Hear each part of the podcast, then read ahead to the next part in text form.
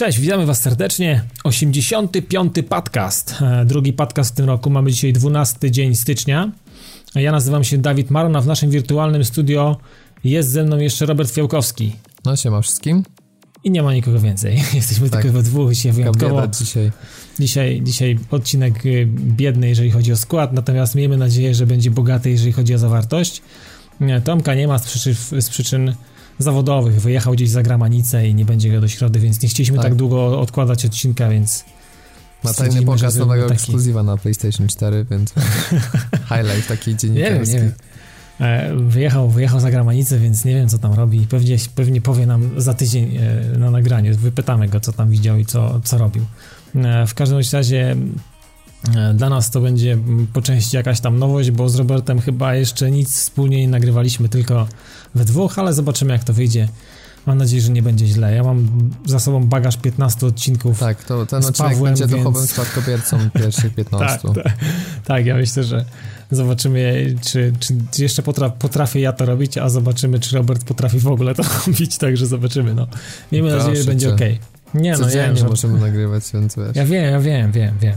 E, także standardowo jeszcze zanim przejdziemy do tego najważniejszego środka, to pamiętajcie, że padtv.pl ma się cały czas dobrze i coś tam się cały czas dzieje. Na razie trochę biednie i mało, natomiast myślimy nad pewnymi zmianami, o których mam nadzieję z Robertem i z Tomkiem podzielimy się za, za czas jakiś i, będziemy chcieli coś tam pozmieniać znowu.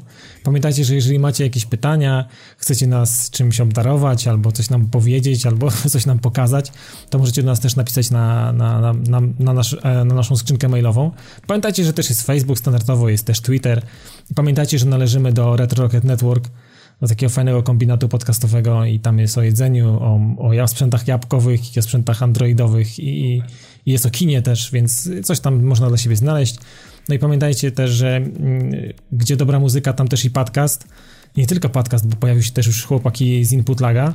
Także GRM Radio cały czas e, przeplatane jest e, muzy- podcasta, podcast, muzyka, to się tam wszystko ładnie przeplata i jeżeli chcecie posłuchać e, tych rzeczy w wolnych chwilach, to GRM Radio wciąż nadaje, wciąż ma się dobrze, więc zapraszamy w tamto miejsce. Nie będzie dzisiaj parafialnych, bo nie będzie, bo nie ma niczego ciekawego do zakomunikowania i dlatego przejdziemy sobie od razu, Robercie, do różności społeczności i oddaję Ci głos, bo tutaj znalazłeś coś naszego, naszego padowego hejtera. Rudy Ryz coś tam mądrego A napisał. Czemu hejtera? Więc... Nie, no tam dyskusja Nie, ja się było... śmieję, on, on wie, on wie dobrze. To jest Adaś, Adaś to jest dobry chłopak, ja go bardzo lubię, także. No, sporo także. się działo ostatnio w komentarzach, tak, y, tak dostało było, nam się... było sporo dyskusji, do, do tego też przejdziemy, bo nasz dzisiejszy temat y, będzie nawiązywać. E, w każdym razie pytanie takie padło od Rudego Rydza, czy e, myślimy, bo tak napisał myślisz, no ale można to rozszerzyć, czy myślimy, że nowy Hitman, Tomb Raider czy Splinter Cell, gdyby były w 100% zgodne z pierwowzorami, to czy sprzedałyby się lepiej? No jeśli to rozpatrywać pod kątem sprzedaży, to wydaje mi się, że no niekoniecznie mogłyby się sprzedać tak samo źle jak te ostatnie odsłony, to znaczy mam na myśli tutaj no w sumie e, jakby nie patrzeć te wszystkie trzy gry no nie zarobiły specjalnie na siebie, nawet Tomb Raider, który najlepiej się z tej całej trójki rozszedł, no to miał tak duże koszty produkcji, że mm, wydawca i tak był niezadowolony. Natomiast y, no, dla, ja uważam, że jest potrzebny jakiś złoty środek na, w ten sposób, że y, no, trzeba mieć spójny projekt z, z, pierwotnymi założeniami, a nie tak trochę jak ze Splinter Cellem, czyli takie robienie gier akcji, potem taka próba też e, e, przypodobania się fanom. Mm, no, ja bym powiedział, że oczywiście serie muszą się zmieniać i muszą dodawać coś nowego, ponieważ e, no, gry się starzeją i też Thief jest takim ciekawym przykładem, no, gry, która w zasadzie no, no jest jednym z takich dziadków, można powiedzieć, gatunku gier skradankowych, no ale ma już na tyle przestarzałą mechanikę, że, że no nie sprawdziłaby się z pewnością w dzisiejszych realiach. No ale z tymi zmianami to też trzeba uważać, no bo po prostu mm, możemy wylądować w takim dziwnym rozkroku, że gra będzie i tak nudna dla graczy, którzy nie znali pierwowzór i zbyt e, taka skażualowiona dla e, dla tych osób, które pamiętają. Wiadomo, że już sporo z tych ludzi nie ma czasu na granie i trochę się to wszystko pozmieniało, ale no to jest ciężki temat i to tak jak... Ale wiesz, ale wciąż są ludzie, którzy mają czas na granie, więc y, nie możemy też patrzeć... Znaczy ja, ja, ja staram się... Znaczy często wpadam w taki kozi róg, zapędzony zostaję w taką... Wchodzę w taką ślepą uliczkę, że patrzę na gry często ze, ze, swojej, ze swojej tylko i wyłącznie perspektywy, nie patrzę szerzej, nie patrzę na to i okej, okay, ja nie mam czasu, ja nie mogę grać, albo ja czegoś tam nie mogę się czemuś bardziej poświęcić, ale so, są też tacy, którzy mogą, prawda, więc... Y, no kwestia jest tego, się... ile, ilu ich jest, no bo to musi się, wiesz, no nie sprzedać. Jasne, jasne. To zależy też od. Y, no, nie każda seria ma mm, taką samą moc. Na przykład Thief niby się wydaje, tyle się o tym pisze, mnóstwo jest ludzi, którzy to pamiętają, ale mm, wiesz, jest cała masa ludzi, którzy nie mają żadnego powiązania z tym. Więc no wiesz, już nieraz widzieliśmy jakieś takie remake'i duchowych spadkobierców, no, szczególnie na przykład w grach arcade, tam na przykład w zeszłym roku Flashback czy DuckTales Remastered. DuckTales, tak. Mhm. No, sporo się o tym mówiło, ale jakoś nie słyszałem, żeby tak oszałamiająco się rozeszło, no bo w tym momencie to widać, że to było ukierunkowane raczej na tą wąską grupę, która pamięta i która chce odświeżyć sobie. I, no ale że to był mały projekt cyfrowej dystrybucji, no to dla nich nie jest potrzebny milion sprzedanych egzemplarzy, żeby E, żeby na tym zarobić. No ale jak już się robi takiego Splinter Cella, czy Tomb Raidera, czy Hitmana, no to, to już o, nie wiem, 4-5 milionów, no to jest co najmniej, żeby taki duży projekt się zwrócił, więc no nie wiem, albo ja uważam tak, albo niech e, zrobią coś dla fanów serii, tylko z zachowaniem skali, to znaczy mając świadomość, że na pewno to już nie będzie wielomilionowa sprzedaż i może zrobić grę mniejszą, ale taką bardziej spójną i dopracowaną, powiedzmy takim wielkości Blood Dragona, która jest, czy Call of War Gunslinger, no taką na załóżmy 5, 6, 7 godzin, albo jak już robić coś zupełnie szerokiego, no to zastanowić się, czy też jakoś niesprytniej to powiązać, to znaczy nie pójść na taką totalną łatwiznę, czyli wrzucić po prostu jeden do jeden nazwę serii, którą pamiętają, tylko może zrobić jakąś odnogę, może zrobić po prostu jakieś takie smaczki, e, żeby to było na zasadzie takiej, że to jest inspirowane dawną serią, ale żeby nie, nie wmawiać e, graczom, że to jest restart, że to jest coś nowego i, i żeby aż tak mocno się po to nie podczepiać.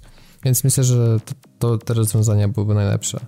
Mhm. Ale znaczy, no, generalnie... będzie pewnie inaczej robione, no bo wiadomo, że siła marki to jest zawsze jakiś tam plus, żeby wydawców przekonać, żeby dali kasę nie? Na, na taki projekt. No tak, no to z reguły to jest...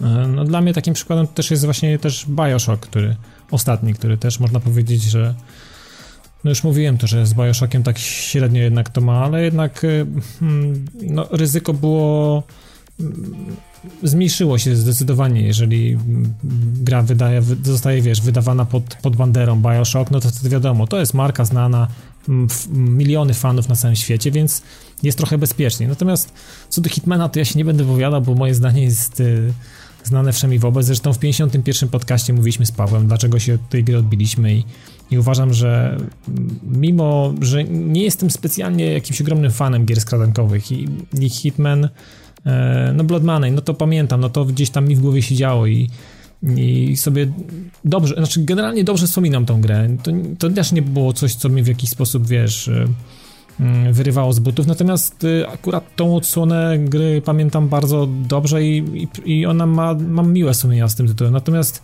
tutaj się odbiłem, bo się odbiłem, natomiast w, w kwestii Tomb Raidera i, i, tych, i tych w ogóle takich, no można powiedzieć spudłowanych, jeżeli chodzi o, o, o mm, jakby te mm, sprzedażowe takie, można powiedzieć, punkty, które zostały e, obrane, no to myślę, że nie wiem, czy to kwestia już teraz samych twórców i, i deweloperów. No myślę, że po części mm, wina też gdzieś tam leży. No ale gra się sprzeda dobrze, no po prostu w tym sensie, no tak e, jakby nie znaczy, patrząc na stronę... Do nie no. patrzę na, stronę, na tą stronę kosztów, no bo i, i, nie wiem, tam Tomb Raider to w okolice, nie wiem czy przebył te 5 milionów, no ale to już, to już było kilka ładnych milionów, tam przy premierze to bodajże było 3,5 miliona, potem to Ale widzisz, no gdzieś został popełniony błąd i gra nie zarobiła na siebie. I no. Nie zarobiła też dlatego, no uważam, że jak na, na taką markę, która już jednak ma swoje mm, ma swoje lata i aż takiego wrażenia nie robi może kiedyś, no to I tak to, to poszło nieźle. No, gry w, w tamtym okresie,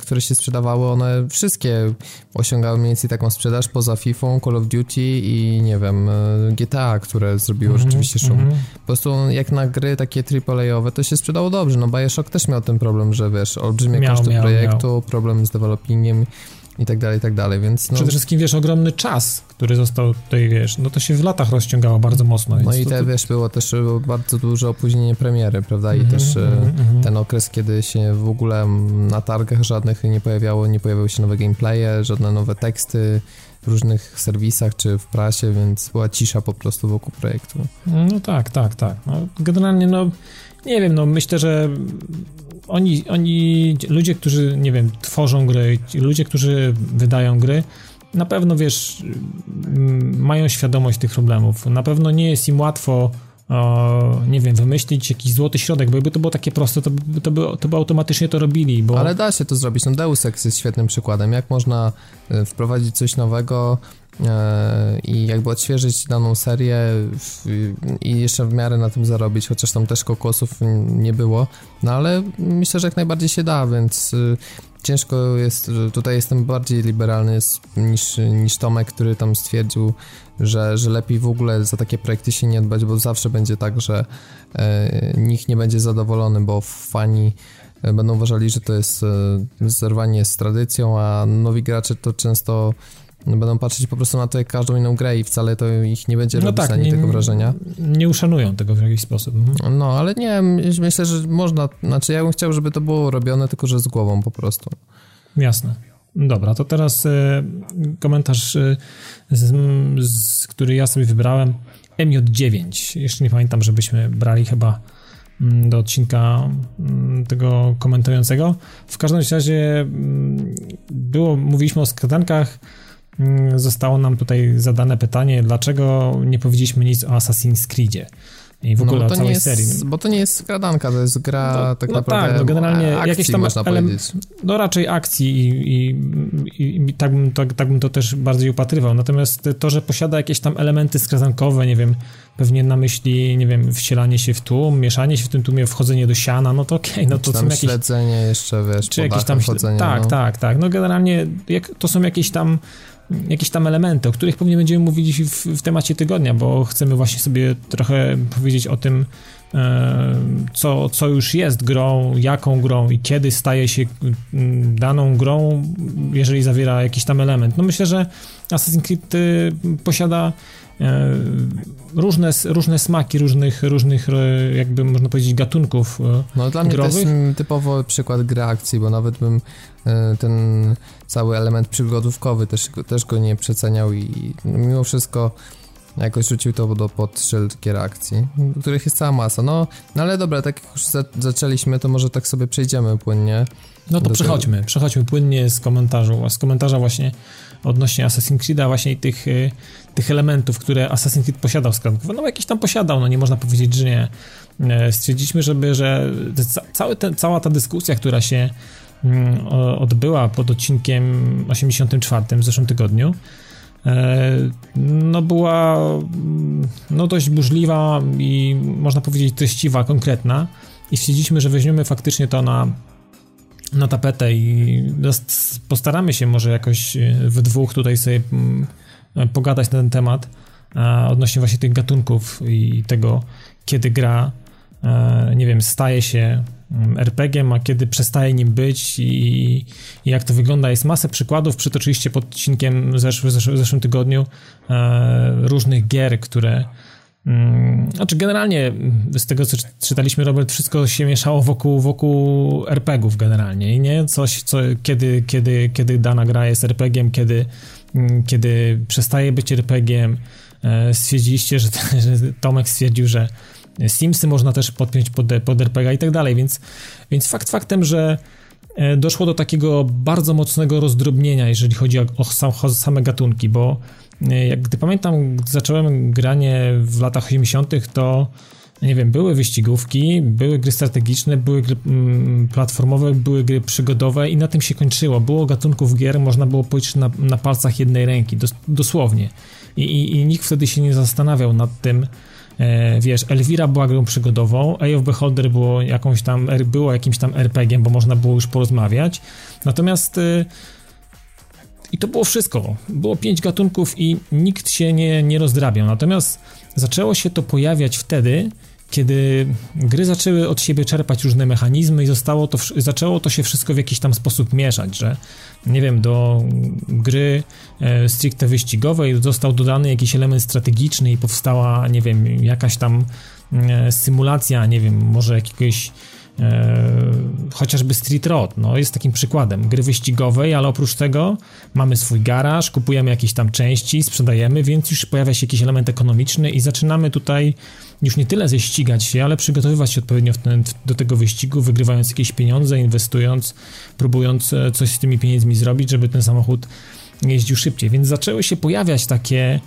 e, mechaniki, które zostały brane były z różnych innych takich rdzennych, e, typowych gier i zaczęło to w jakiś sposób e, być mieszane. I teraz e, jak, się, jak patrzę na przestrzeni tych ostatnich 20-15 lat, no to nie wiem jak ty masz, Robert, ale doszło już do takiego, czasami doszło do takiego rozwarstwienia i do takiego już mocnego rozdrobnienia się, że trudno powiedzieć, nie wiem, czym jest teraz, nie wiem, konkretnie, nie wiem, Skyrim, i czy faktycznie to jest tylko taki typowy rdzenny RPG, czy on czegoś tam nie posiada jeszcze w sobie, czym jest tak naprawdę Diablo, albo czym się charakteryzuje któryś gatunek i którą grę mm, tak naprawdę mm, przypiąć e, i z takim sumieniem do konkretnego gatunku i powiedzieć, że tak, na 100% to jest tylko i wyłącznie gra RPGowa, albo to jest i wyłącznie tylko i wyłącznie hack and slash i, i nic więcej tam, tam nie ma. Nie no wiem. wiesz, te mechaniki zaczęły się mieszać i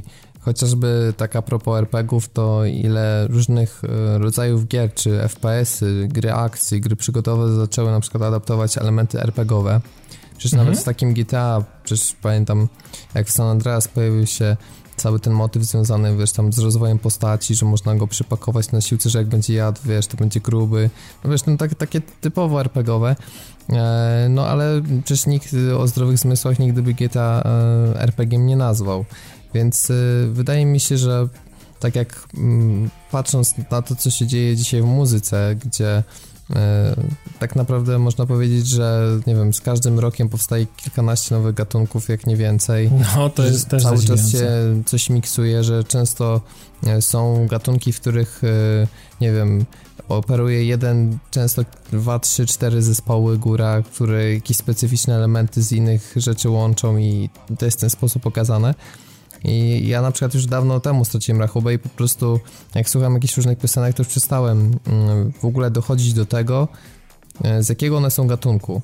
Oczywiście bardzo często jest też tak, że w przypadku tych, tych piosenek dochodzi do długotrwałych dyskusji między no, fanami powiedzmy, którzy kłócą się, że, że to jest taki gatunek, ponieważ ma elementy takie, a ktoś powie, że to jest inny, bo dominuje taki element. I myślę, że to można tak samo przenieść na gry.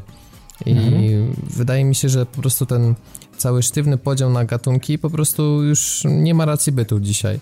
I, i tak naprawdę zastanawianie się, to już zresztą można powiedzieć, że sporo nie ma, bo Diablo jako seria która no tak wpisuje się idealnie w hack and slasha, no to można od kilkunastu lat dyskutować, tak, RPG czy nie RPG, czy hack and slash to jest podgatunek RPG, czy, czy coś zupełnie innego, to też tam znaczy, wiesz, no, trzeba by sobie zadać fundamentalne mm, pytanie, czym charakteryzuje się RPG tak naprawdę i czym charakteryzuje się hack and slash. I teraz... Ale no nie ma, bo to nie ma czegoś no, takiego, ale... czym się charakteryzuje. Jest to, czym ludzie odbierają, że się charakteryzuje. W sensie, no bo można, e, no według teorii, na co jest położony nacisk? No w Diablo jest położony nacisk na, na walkę i na wycinanie potworów, E, no, a nie ma chociażby właśnie tych wyborów, a fabuła no, jest takim mimo wszystko tłem do tego, no, takim żeby wypełniaczem, no jasne, jasne. To, to samo jest Borderlands, więc to też nie można, bo zawsze tak hack and slash, to każdy sobie wyobraża e, jakąś grę fantazy, gdzie jest rzut izometryczny i się wycina tak. potworki. No ale co, Borderlands chociażby... No dla mnie to też hack and slash, ale na givery, no. No dokładnie też spełnia te wszystkie założenia, można powiedzieć. No i z perspektywy pierwszej osoby, no to jest, to, to jest jedyn, to są, to są takie... No właśnie, no ale jednocześnie jest to FPS, no jest to, no bo jest, przyjmując, jest, że jest, jest, to strzelanka z, z pierwszej osoby. No i właśnie o to chodzi, że gra może być jednocześnie przedstawicielem wielu różnych gatunków, a czy Borderlands jest na przykład grą akcji? No też jest. No, no jak bo... najbardziej, no jak najbardziej, pewnie, że tak. No, Czyli Diablo no, też jest grą akcji przez analogię, no właśnie.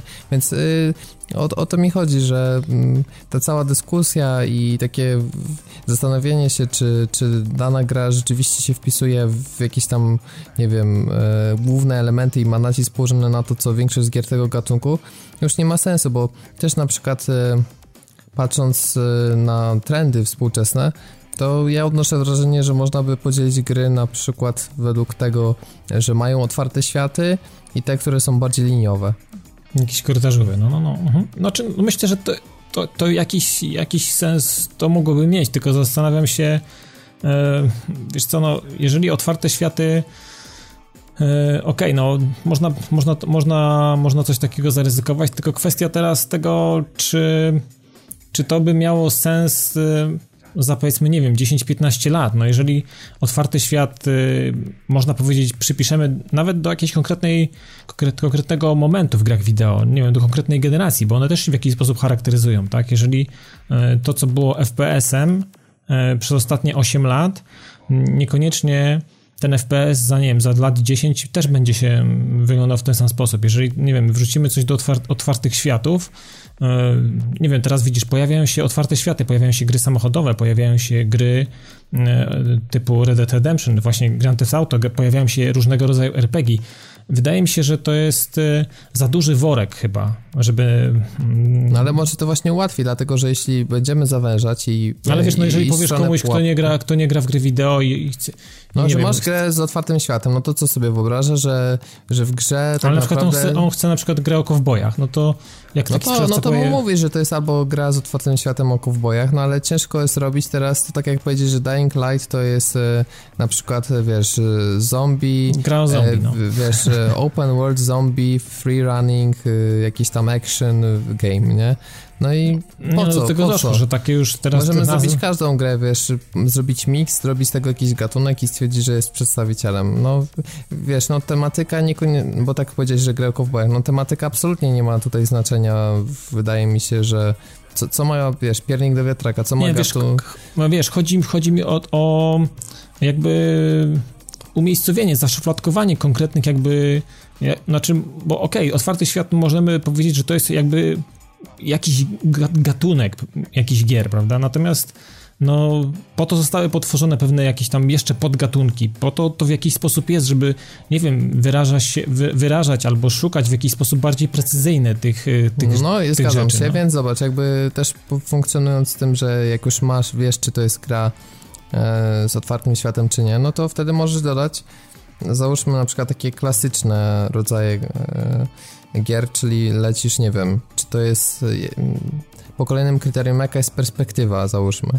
Czyli czy to jest na przykład FPP, TPP, czy nie wiem, jakiś rzut izometryczny. Ale to wiesz, to już wymaga, to już wymaga jakiejś tam znajom znajomości, prawda? To wymaga od, od kogoś, kto, nie wiem, chce kupić jakąś grę, wymaga jakiejś tam znajomości tych terminów. Jeżeli teraz tak, okej, okay, na zasadzie tak jak w bibliotece masz, idziesz do, na dział fantazy, ale potrzebujesz czegoś tam, szukasz książki jakiejś, ale musisz jeszcze dowiedzieć się konkretnie, co, czego chcesz od tej książki, więc musisz teraz, okej, okay, może mi autor coś może powiedzieć. Jeżeli autor, no to wtedy już wiem, czego mogę się po nim spodziewać. Na zasadzie, wiesz, takiego katalogowania tych wszystkich rzeczy. Natomiast zastanawiam się, jeżeli mm, przychodzi y, jakiś Kowalski, który, nie wiem, zaczyna swoją przygodę z grami, teraz wchodzi do sklepu i wie pan co, no ja interesuję się, nie wiem, tym i tym, tak? Czy macie jakąś grę na przykład? Dla mnie mam taką i taką platformę w, u siebie mhm. w domu. No wie pan, no mamy teraz tak, no mamy taką grę, ale wie pan, ona jest, y, ta jest w otwartym świecie, ta jest korytarzówką, a ta jest trzeciej osoby, a ta jest FPS-em, ale wszystkie są o tym, co pan chce, więc teraz ten koleś zwariuje, nie?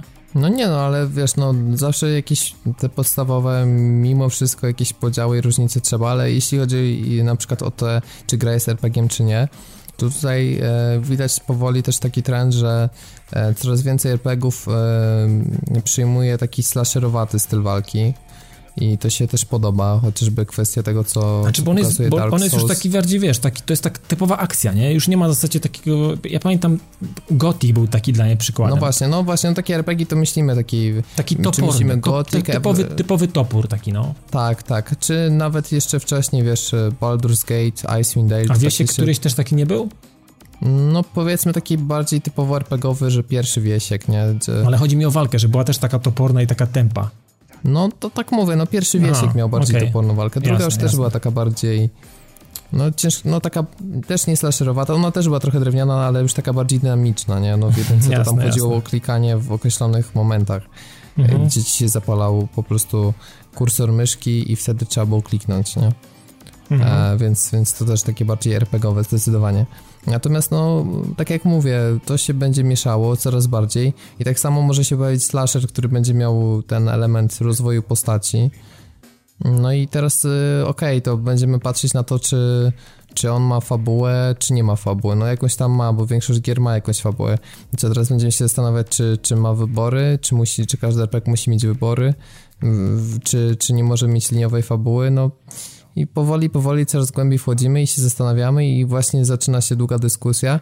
I teraz dopiero tak jak mówisz, że ktoś taki, kto się zastanawia, mm, że chce pograć w daną grę, ale nie wie czego się spodziewać, to jak już tak głęboko zaczynamy się wgłębiać w to wszystko, no to, to on dopiero to teraz zwariuje już nie będzie wiedział o co chodzi. Bo weź wytłumacz mu różnicę między na przykład slasherem z elementami RPG i liniowym, a na przykład wiesz, otwartym światem RPG z systemem walki jak w slasherze, nie? Niech teraz sobie w głowie to poukłada, jak to inaczej wygląda.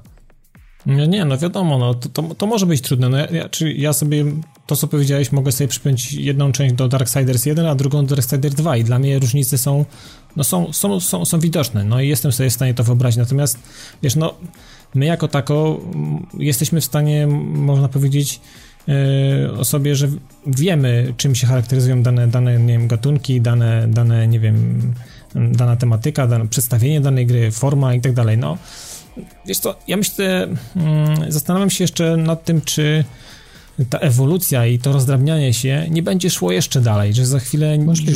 W, że to będzie będziemy jeszcze, jeszcze będzie jeszcze będzie trudniej, będziemy jeszcze bardziej Ale też będzie takie zamykanie się w określonej grupy, to tak jak nie wiem, dzisiaj jest są fani jakichś określonych zespołów, którzy załóżmy grają bardzo specyficzny styl muzyki i najczęściej to tylko oni wiedzą, że ich zespół to jest na przykład wiesz, jakiś taki koronny przedstawiciel niszowego gatunku, no i oni się bardzo na tym znają, to oni ci powiedzą jaka jest różnica między czymś innym, skąd się wzięło i tak dalej, a taki przeciętny ktoś to powie, że to jest na przykład, nie wiem, metal. załóżmy jakiś metal albo rock, mm -hmm, albo mm -hmm. nie wiem, albo jakaś odmiana, albo powie, że to jest w ogóle jakaś alternatywa i go nie obchodzi w, w głębi co to jest. Jasne, I tak samo jasne. będzie w grach, że jeśli ktoś będzie odczuwał jakąś mega potrzebę i taką wyróżnienie się, bo też y, do tego dochodzi ważny element marketingowy, no bo jakieś takie stworzenie czegoś unikalnego i jakoś to tak fajne nazwanie, no to zawsze e, pozwala ci się wyróżnić, bo gier jest cała masa i jeśli nie jesteś, wiesz, nie ma dopasowania 30 gier takich samych do twojej, no to znaczy, że jest całkiem oryginalna i można by na, wiesz, na siłę jakiś tam specjalny gatunek do tego dopisać. A wiesz co, nie wiem, przyszedł mi teraz taki trochę do głowy może głupi pomysł, ale, ale może by się za jakiś czas sprawdził. Nie mówię, że od razu na początku, bo wszystkie nowości, wszystkie takie nowe rzeczy, które kiedyś inaczej nigdy nie działały, no są różnie od, od, odbierane, ale, ale gdyby na przykład y, powstał jakiś y, globalny system klasyfikacji E, treści już nie pod kątem tego, co ona zawiera, a czym jest. Na zasadzie tak mamy PEGI oś PEGI, prawda? I mamy tutaj e, kilka znaczków, które nam mówią mm, o tym, jakie treści pod na zasadzie, wiesz, strach, seks i tak dalej, te wszystkie rzeczy są zaszyte, żeby można było w jakiś sposób stwierdzić, czy, nie wiem, nasza pociecha w wieku lat, nie wiem, 15, 17, 18 e, ma lęk przed tym albo nie powinna tego widzieć, no to już w takim razie to, to PEGI w jakiś sposób nam daje daje tutaj mm, wytyczne odnośnie tego, co tam jest w środku, a jeszcze gdyby się pojawiało oznaczenie, jakie elementy mm, gameplayowo, wiesz, posiada gra, wiesz, na zasadzie też jakiegoś oznakowania, E, czym faktycznie gra jest sama w sobie, sama w no, sobie, ale jeżeli to chodzi o grę. jakieś tam elementy składowe z tego wyciąć, ale je, jeśli byś sztywno chciał podzielić na gatunki, to znowu wchodzisz w to, że każdy inaczej będzie odbierał, nie? Nie, no I wiesz, wiesz, właśnie... I, właśnie... I byś przy, przypisał, na pudełku napisał Diablo 3, że to jest RPG, czy nie? Nie, nigdy bym przy Diablo nie napisał, że to jest RPG. Nigdy nie uwierzyłem, że Diablo jest RPG. Natomiast, ale wiesz, no na zasadzie takiej klasyfikacji też, że yy, okej, okay, no można by jakieś, mm, no nie wiem, tak strzelam teraz, strzelam z głowy, no można by jakiś system wymyślić ewentualnie, nie wiem, czy w postaci jakichś, jakichś nie wiem, znaczków kolorowych i u, ubierać to w jakąś ramkę, a w jakiś herb i gdzieś tam stemplować e, tym okładkę, a w środku też o, opisać konkretnie co te znaczki oznaczają no i okay, co... tylko pytanie jest takie w sumie, po co nam to? Czy naprawdę w dobie tego, jak dzisiaj wszystko się miesza i jak ciężko jest powoli wyodrębnić do takich tych bardziej pierwotnych i znanych nam od kilkunastu lat gatunków poszczególne gry, to pytanie, czy to nie jest też takie zamykanie się na to, że, że sztywno musi wszystko być? Czemu nie może być coś z pogranicza? Czemu coś nie może być jednocześnie i tym, i tym? No, co, nie wiem. Wydaje znaczy, mi się, że to jest taka trochę pułapka Znaczy wiesz, nie, no z jednej perspektywy zgodzę się z tą, że nie powinno być jakiegoś usztywniania i mówienia tego konkretnie czym jest, natomiast e, bo ci, którzy, nie wiem, znają świat gier wideo, odnajdą się bez, bez, bez znaczenia, czy pojawia się jeśli gra jest nowy fajna, trend, to mnie też nie. nie interesuje. Może być coś takiego, że na przykład, nie wiem, pojawi się coś tak fajnego, że nawet jeśli do tej pory nie byłem fanem danego gatunku, no to chcę w to zagrać. I jakbym na przykład, nie wiem, tak rzeczywiście się przypatrzył i zaczął czytać, że to jest na przykład tam, nie wiem, jakiś taki, załóżmy, e, gra z typu No nie wiem, opisz mi jakąś horror. grę, no, opisz mi jaką grę, jako, jako znawca. Wiesz, nie miałeś, miałeś, miałeś pewnie nieraz w życiu, że musiałeś komuś, kto nie jest takim e, nie ma takiego zajoba na punkcie gier wideo jak ty, Mhm. ja, czy ktoś tam, opisać albo zaproponować, albo polecić komuś, kto nie gra w gry wideo tak dużo, albo nie wie o nich tak dużo, jak na przykład ty i ja, czy inni, którzy e, śledzą temat. I teraz y, i często mi się wydaje, że stoję, stoję przed bardzo ciężkim zadaniem, bo nie jest łatwo. Nie wiem, często rozmawiam z bratem na temat gier wideo. On mi, on mi się pyta na przykład, czy, czy nie mam czegoś fajnego, w co moglibyśmy razem pograć, ewentualnie, czy, czy w coś, co on mógł pograć. Wiesz, no, z jednej strony znam jego, znam jego smak, znam jego, znaczy nie znam smaku brata, natomiast znam jego, jego gust, można powiedzieć, tak? Wiem, e, wiem, wiem, w co on lubi grać, e, mm, że ma mało czasu, że nie ma takich wyszukanych potrzeb jak ja, e, że, że lubi krótko, treściwie i dobrze. Natomiast e, jeżeli mówię mu, że słuchaj, jest taka i taka gra, i jeżeli mam mu opisać takimi prostymi słowami, żeby on w jakiś sposób coś z tego zrozumiał, to to jest ciężki temat, wiesz? No ale czy ja wiem, mi się wydaje, że gry typu na przykład Call of Duty ich popularyzacja i patrząc na to, jak dużo ludzi, którzy jakby nie mają do czynienia na co dzień z grami, a mimo to grają w takiego koda, no to co, no mówią, że to jest jakaś strzelanka i że w multi, no.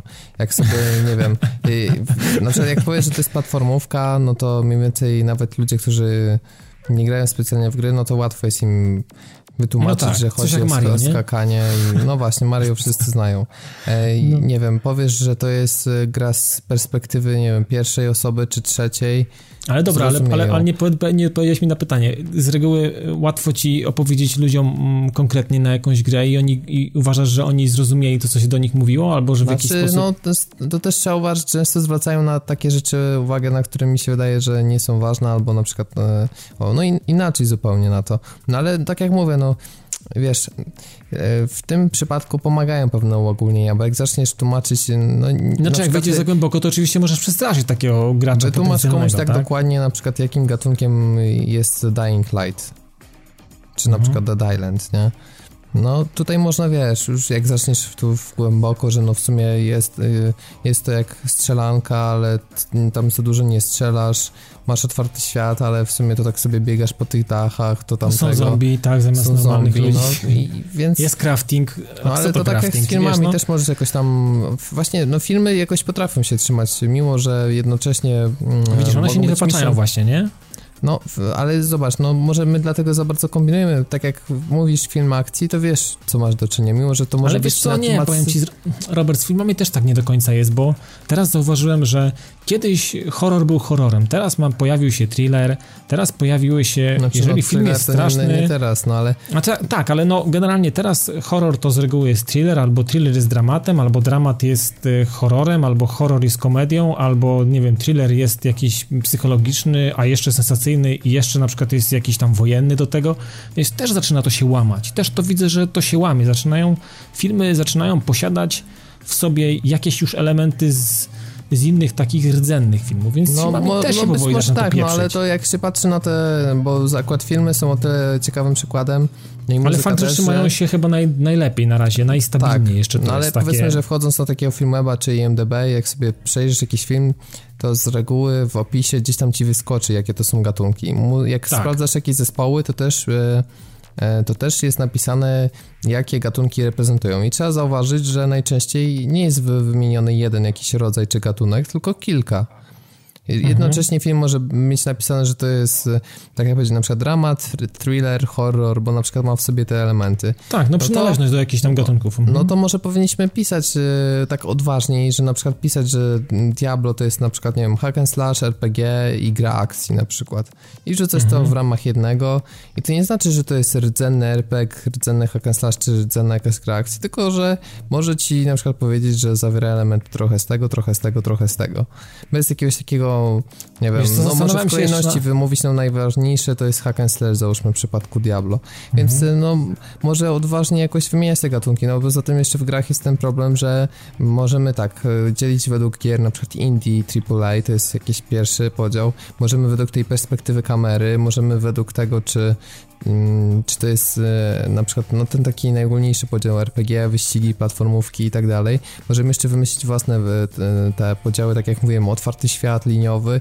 No i wchodzimy w tak wiele różnych e, takich elementów, które determinują jak gra Wiesz, wygląda. nagle się że... okazuje, że opis gry jest recenzją już niemalże. No, że trzeba napisać taką mini recenzję o tym, czym gra jest. Więc mhm. może naprawdę zacznijmy się bardziej skupiać, o czym to jest.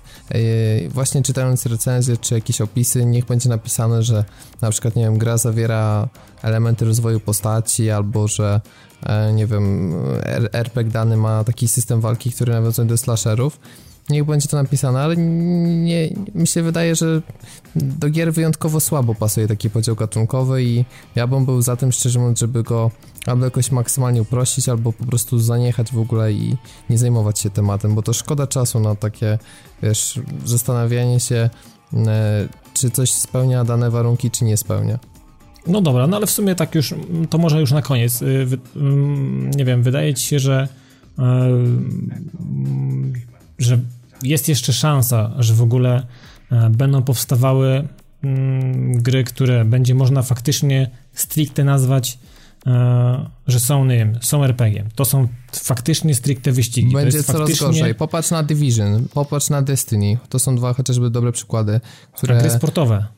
No, na przykład. No, no, dobra, no, są takie rzeczy, że będą oczywiste, tak? No, mhm. no, no, platformówki też coraz mniej, bo to widać ile podgatunków się wytwarza. Natomiast jasne, jasne. jeśli chodzi na przykład o, o takie rdzenne, że nie wiem, samochodówka czy gra sportowa, no to to jest jakby ścigałka tematyka. to była ścigałka, no i to wiesz, to nikt, nie, nikt się nie zastanawiał, czym jest Lotus dalej jeszcze, czym jest na przykład taki pit stop, czym jest, nie wiem, jakaś jeszcze inna gra, no. No, a GTA, wiesz, ma elementy jazdy samochodem, ale nie będzie uważana za Ale wiesz, to nie jest e, kręgosłup no. rozgrywki, tak? To nie jest, znaczy, znaczy no, to GTA, też jest no, kręgosłup, no, tylko że... Teoretycznie też, no. Widzisz, nie jest to... Samemu no, no można zgubić, no. No, o to chodzi, więc e, wydaje mi się, że to, to nie jest nam tak potrzebne, nie wiem, do niektórych rzeczy się to sprawdza, do większości nie, bo tak jak spytałeś się, wiesz, jak to będzie postępować, no moim zdaniem to, co pokazują gry, które się mają pojawić na tej nowej generacji, to jest jeszcze trudniejsze i prawie z każdą nową premierą jest coraz ciężej, no ja, ja nie wiem na przykład Destiny do jakiego gatunku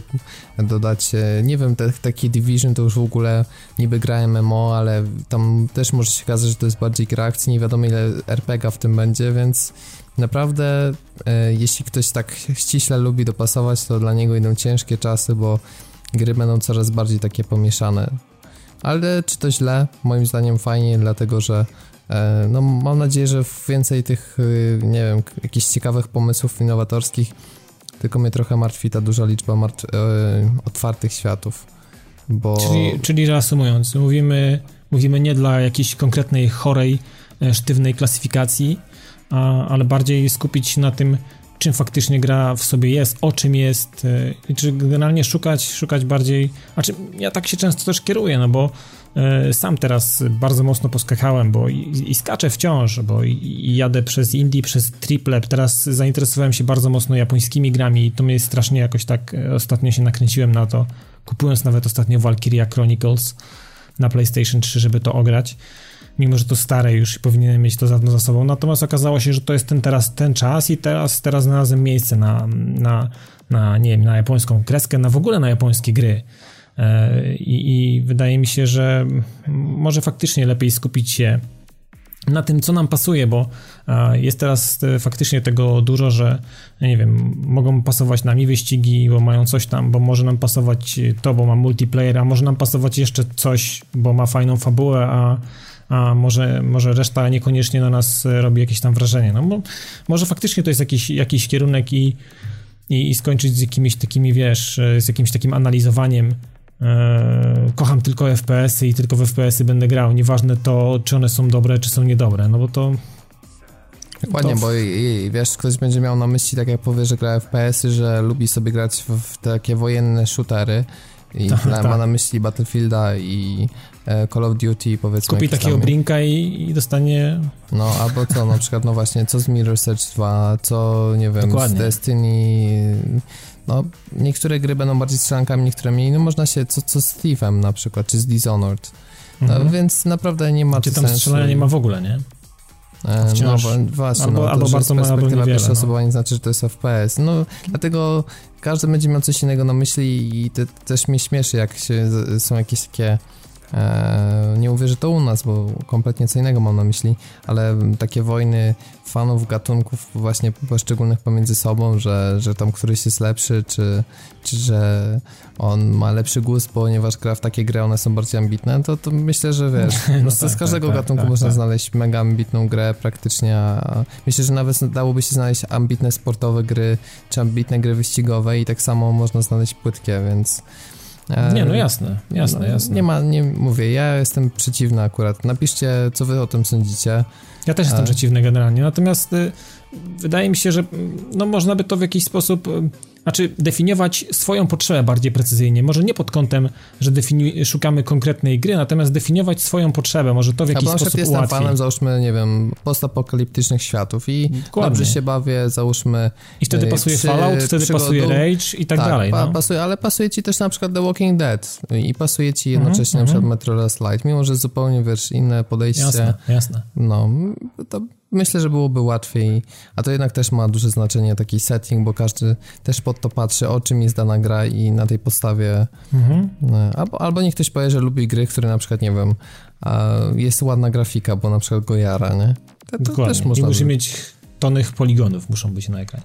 No dokładnie, no może, dlatego tak mi się wydaje, że lepiej chyba definiować swoją potrzebę niż szukanie po jakichś gatunkach i zastanawianie się, czy faktycznie RPG albo otwarty świat w samochodówkach to będzie to, czego szukam. No po prostu zastanowić się nad własną potrzebą, tak mi się wydaje.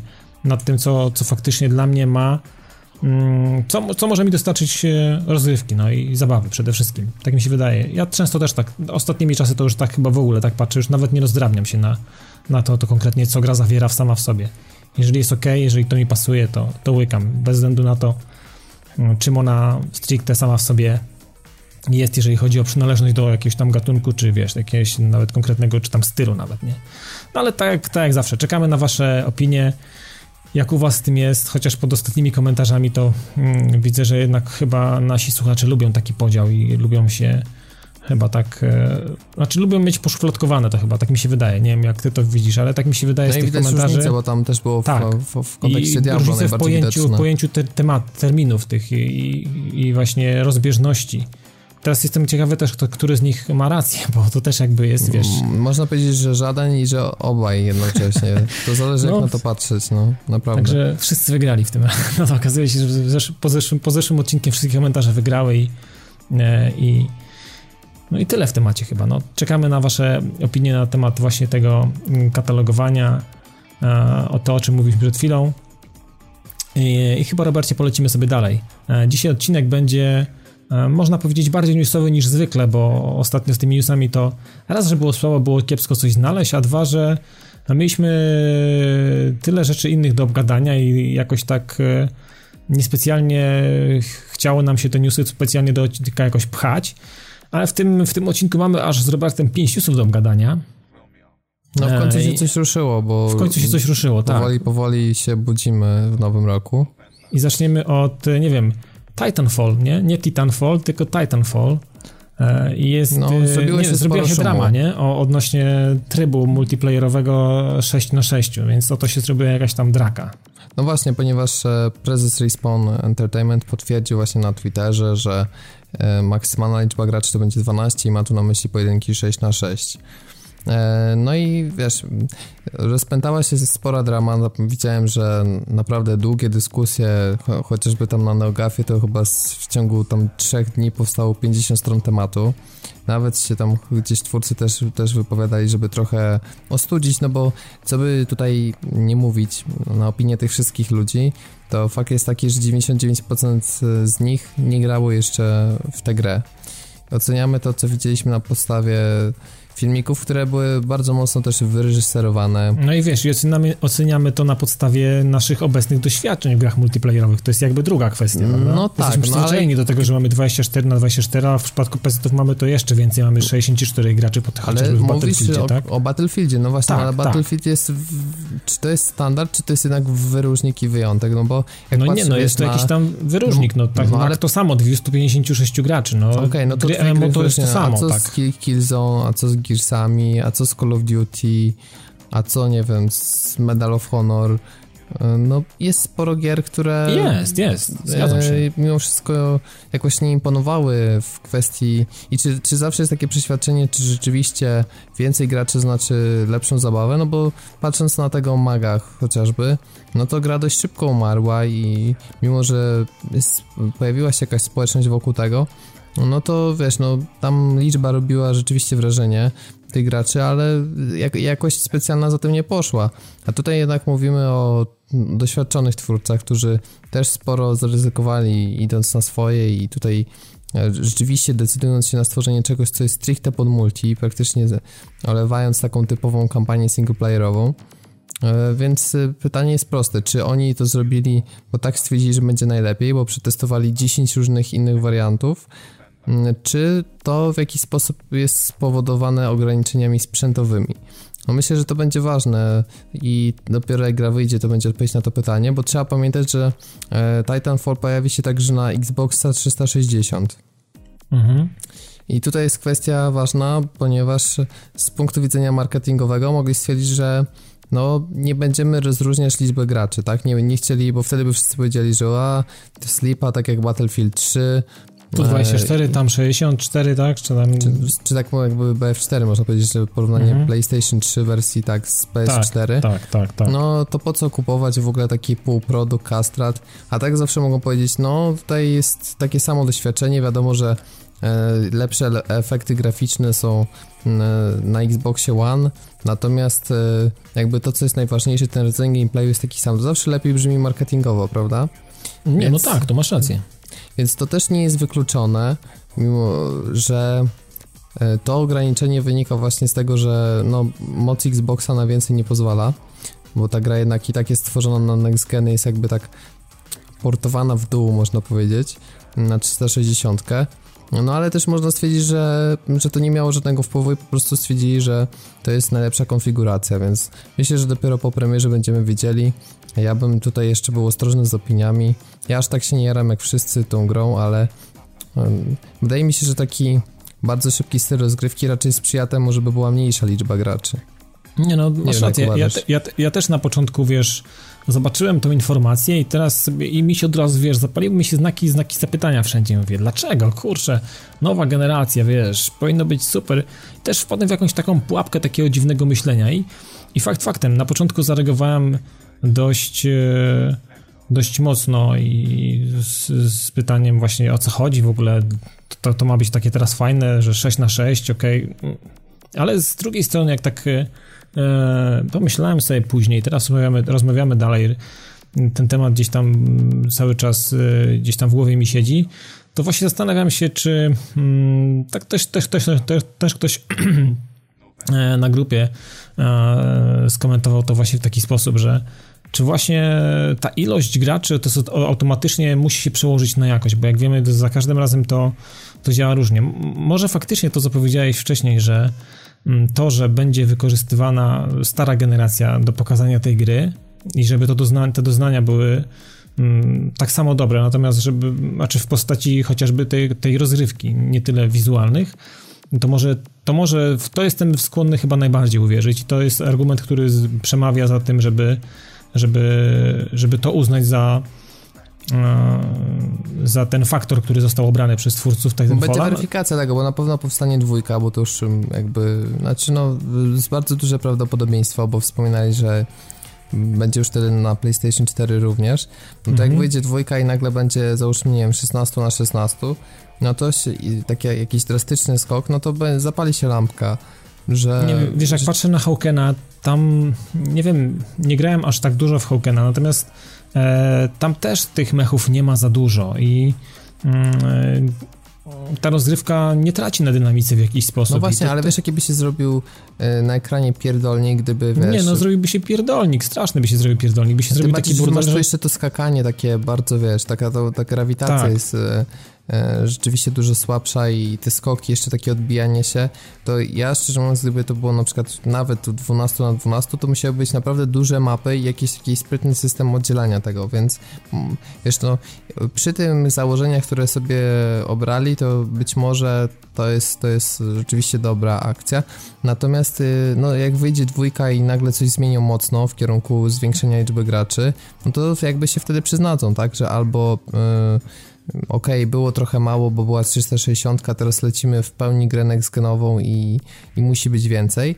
Albo na przykład zrobią grę, która i tak będzie dużo lepsza graficznie, będzie bardziej dopracowana, a dalej utrzymają załóżmy to 6 na 6 i wtedy będzie stwierdzenie, no to od początku nam przyświecało, dla nas to jest gra taka wiecie, 6 na 6 i, e, i więcej nie przeginamy. I jeśli oni na przykład mają też jakieś esportowe zacięcie, chociaż po tej grze niespecjalnie wygląda, ale załóżmy, że że będą Coś chcieli tam im świeci, dokładnie. jakieś takie turniejową społeczność wokół siebie, no to, to też jest ważna kwestia, że nie można przesadzać z liczbą graczy, bo no wiesz, wyobraź sobie jakieś rozgrywki klanowe w Battlefielda, gdzie na jakieś konwenty, wiesz, z każdego teamu przyjeżdża po 64 osoby, no. Nie, nie wyobrażam sobie. Ja w ogóle sobie nie wyobrażam, że Battlefield w ogóle jakikolwiek, kiedykolwiek był grą y, esportową, więc dla no, mnie to jest... a zobacz na koda w porównaniu, prawda? Mhm, mhm. Ten element arcade'owy jednak bardzo mocno na korzyść działa w kwestiach takich turniejowych i takich esportowych społeczności, więc kto wie, może to też ma jakieś znaczenie. Dlatego no, nie, no, wiemy tak mało. Ja w ogóle ubolewam nad tym, że jakoś tak powoli spływają materiały o tej grze, że w sumie yy, no premiera gry jest w marcu, czyli już naprawdę niedługo, a nie widzieliśmy takiego jakiegoś sytego gameplayu, który no nie. byłby niewyreżyserowany, który taki jakiś, no taki, autent, taki, taki wiesz, stwarzający wrażenie autentycznego jakiegoś meczu. Mhm. A, znaczy, to, mi się wydaje tak, że, takie, że nie, nie uważam, że nie wiem, że gra będzie kiepska czy coś takiego, bo to, to na pewno nie. Natomiast y, jeżeli y, odpowiednio będzie zbalansowana wielkość map, e, układ tych map i, i faktycznie będzie można zachować w każdym elemencie i w każdym momencie rozgrywki dynamikę, no to myślę, że 12 na, na mapie mm, powinno, nie wiem, spełnić swoje jakieś tam. Jeszcze będzie sztuczna inteligencja podobną, bo to tak w jakiś sposób ma być mieszane właśnie takie elementy fabuły do tego multiplayera, więc zobaczymy. Tego trochę się boję, bo wiem jak to było w Brinku. W Brinku to się zesrało na dzień dobry, więc to się nie udało w ogóle i, i no tak, no, po trzech misjach kampanii ze sztuczną inteligencją wyprówał flaki, a oni potrafili to spierdolić nie, nie, nie, ale to nie jest to, to nie będzie czegoś takiego, że grasz cały mecz ze sztuczną inteligencją, tylko bardziej chodzi o to, że takie wydarzenia jakieś, nie wiem, Aha, okay. że załóżmy nie wiem, przejmiesz jakiś sektor na mapie, w związku z czym dostajesz jakieś wsparcie, na przykład, nie wiem, jakiegoś tam mecha, który nie jest kontrolowany przez gracza, który gdzieś tam ostrzeliwuje, no, ja, ja coś, okay, takiego, okay. czegoś takiego się spodziewam bardziej. Czyli Więc w zasadzie też... tak, jak, tak jak w kodzie są te perki, które tam zbierasz, tak, i nagle mhm. jakiś zrzut czegoś, tak, na przykład... No powiedzmy, właśnie, coś, co będzie jakoś też dynamizować akcję, ale nie będzie po prostu bezpośrednio wypływać od gracza, tylko będzie jakimś tam skryptem. No to też mhm. jednak wpłynie na dynamikę. No tak jak mówię, wiemy jeszcze za mało i E, no ja znaczy, czekam ja generalnie, ja generalnie interesuję się tą grą, natomiast no jestem nie tak, pograsz, tak bo ty. to nie jest na Sony, no. Znaczy, to jakby wiesz, to jakby kolejna rzecz, no ale, ale generalnie nie ciekawi mnie ta gra sama w sobie jakby sobą. Natomiast jestem, faktycznie jestem ciekawy, jak ona, chętnie bym obejrzał coś, coś w ruchu, jak ona się faktycznie zachowuje, jak to wygląda w trakcie takiej już faktycznie potyczki. Będą mm. pewnie narzekania na grafikę, bo trochę słabo ta gra wygląda, tak, tak, tak? zajeżdża kodem mocno i takim, wiesz, silnikiem no właśnie. No widzisz. No dobrze, no to co do Titanfalla, to sobie jeszcze myślę, że powiemy nie raz o tej grze. Natomiast e, Robert e, przed nagraniem wrzucił mi coś na chwilę, żebym się zapoznał, bo umknęło i Robertowi, i mnie. Natomiast Robert wychwycił szybciej. Mm, e, I gdzieś mignęło, ale stwierdziłem, jak widzę napis Alien plus gra wideo, to za znakiem równości dla mnie jest znak 0, cyfra 0, więc generalnie nic to nie znaczy. Natomiast e, Robert jednak zanalizował dogłębniej i stwierdził, tak, że znaczy, to może być coś lepszego. zwiastun, który mnie zaintrygował po prostu i stwierdziłem, że poczytam coś jeszcze o tej grze, a że trochę wypłynęło informacji przy samej zapowiedzi coś więcej niż samo logo i screen, co, to jest fajne, bo wydaje mi się, że jak jest nowa gra zapowiedziana, to chociaż parę słów nam się należy wyjaśnienia, czego się spodziewać, czy w ogóle warto na to czekać. Mhm. E, bo no, to, że sama marka nie wystarczy, to już e, ludzie, już się którzy kupili tak. Colonial Marines, to już wiedzą, prawda? Dokładnie. E, natomiast tutaj mówimy o grze, która nazywa się Alien Isolation, albo Isolation, jak chcecie wymawiać. No i to będzie coś zupełnie innego, ponieważ wreszcie od nie wiem ilu gier E, Od dawna, Robert. No, albo nie, nie, w zasadzie nawet nie wiem, albo czy, nie wiem, czy w ogóle kiedykolwiek. Ja tak, dokładnie, jeśli chodzi o gry z tej serii, to nie jestem jakoś super zaznajomiony. Natomiast wiem, że no e, ostatnie części bardzo mocno były nastawione jednak na, na akcję, na strzelanie, na walkę. I tutaj e, Creative Assembly, czyli twórcy m.in. Total War'a, nastawiają się na coś zupełnie innego i chcą stworzyć taki survival horror, który ostatnio jest y, modny, czyli taki nastawiony na straszenie ciszą, na zagrożenie, przed którym musimy uciekać, się chować, nie mamy możliwości bezpośredniego starcia, takimi jak na przykład gry typu Outlast czy Amnesia. No tego powstaje coraz więcej, chociaż to głównie indyki można powiedzieć obstawiły mhm. mocno i to taki pierwszy od momentu, kiedy się na to pojawiła moda, pierwszy AAA no i z jakże mocną licencją można by zadać pytanie, czy, czy jest coś się lepiej nadaje niż właśnie Alien. No i co jest świetne, to e, rzeczywiście mm, twórcy sięgają do absolutnych korzeni i do pierwszego obcego i to, co wykorzystują, te wszystkie materiały, które zbierają, e, czym się inspirują, to właśnie jest e, pierwszy film Ridleya Scotta e, z serii. I no wydaje mi się, że to jest strzał w dziesiątkę, ponieważ jeśli oni poczują, dobrze poczują ten klimat, dobrze to zaprojektują i wrzucą dużo smaczków do tego, to nie będzie po prostu jedna z wielu gier, która, nie wiem, leci na jakiejś tam ostatnio utartej modzie, tylko może sporo, sporo ciekawego wnieść, no i być też gratką dla fanów. No na coś takiego myślę, że sporo osób czekało, dlatego że wywalenie całkiem e, tej mechaniki walki i, nastawienie się na, na taki survival. Taki ludzki, takiego wiesz, robienia z nas Bóg wie jakiego bohatera, Bóg wie jakiego no, BDS-a, który... Tak, w czymś tak, takim, tak, no, tak, tak. no naprawdę jest potrzebne, wiesz, ja w ogóle, w ogóle mi jakieś tak strzelanie do obcych nigdy, e, nigdy jakoś, mówię już teraz ogólnie o, o grach, E, nigdy jakoś specjalnie nie bawiło, więc... Tak, ja miałem to samo z Resistancem, wiesz, nigdy nie, nie w Resistancie miałem ten sam problem. Nie, nie, nie czułem fanu z tego, że walę do jakichś tam No, ja po prostu nie dziwnych, lubię no. strzelanek, no. gdzie trzeba na przykład trzy magazynki, wiesz, w kogoś wyrypać, żeby padł, nie? Mhm. Najczęściej tak się kończą. Tak samo ten problem mnie dotknął chociażby w Crysisie. No to więc... też, to kolejny przykład właśnie też chybionego zakupu z mojej strony. Tak, e, taka jeszcze ciekawostka a propos mm, tego nowego Aliena to ma zostać wykorzystana muzyka z filmu, a też e, London Philharmonic Orchestra mm, dodatkowe kawałki nagrywa do tego, więc oni też z tego co kojarzę to mm, brali udział właśnie w nagraniach do ścieżki dźwiękowej filmu.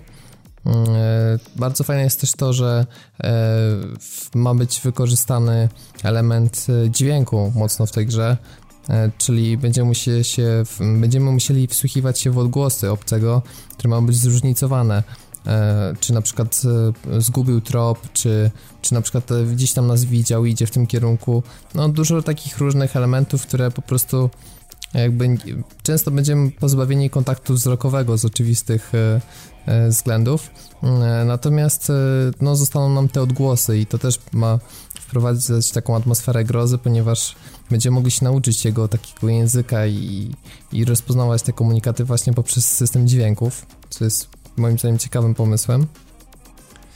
I kolejna rzecz, którą jeszcze chcą wprowadzić to dynamicznie, e, dynamiczną sztuczną inteligencję, ponieważ e, no, ca, cała e, mechanika ma się opierać na tym, że będziemy po prostu na statku i będziemy mieli tego obcego jednego i e, naszym zadaniem będzie po prostu przetrwać. W związku z czym e, to musi być tak zrobione, że no, nie może w 100% polegać na skryptach, bo inaczej no nie, no bo zepsułoby zabawę, liniowego, tak. tak. Mhm, dokładnie. Więc tutaj ma być dynamiczne AI, które się dostosowuje po prostu do naszych poczynań i ma powodować, że wie, będziemy często zaskakiwani i będziemy musieli też e, improwizować w wielu elementach.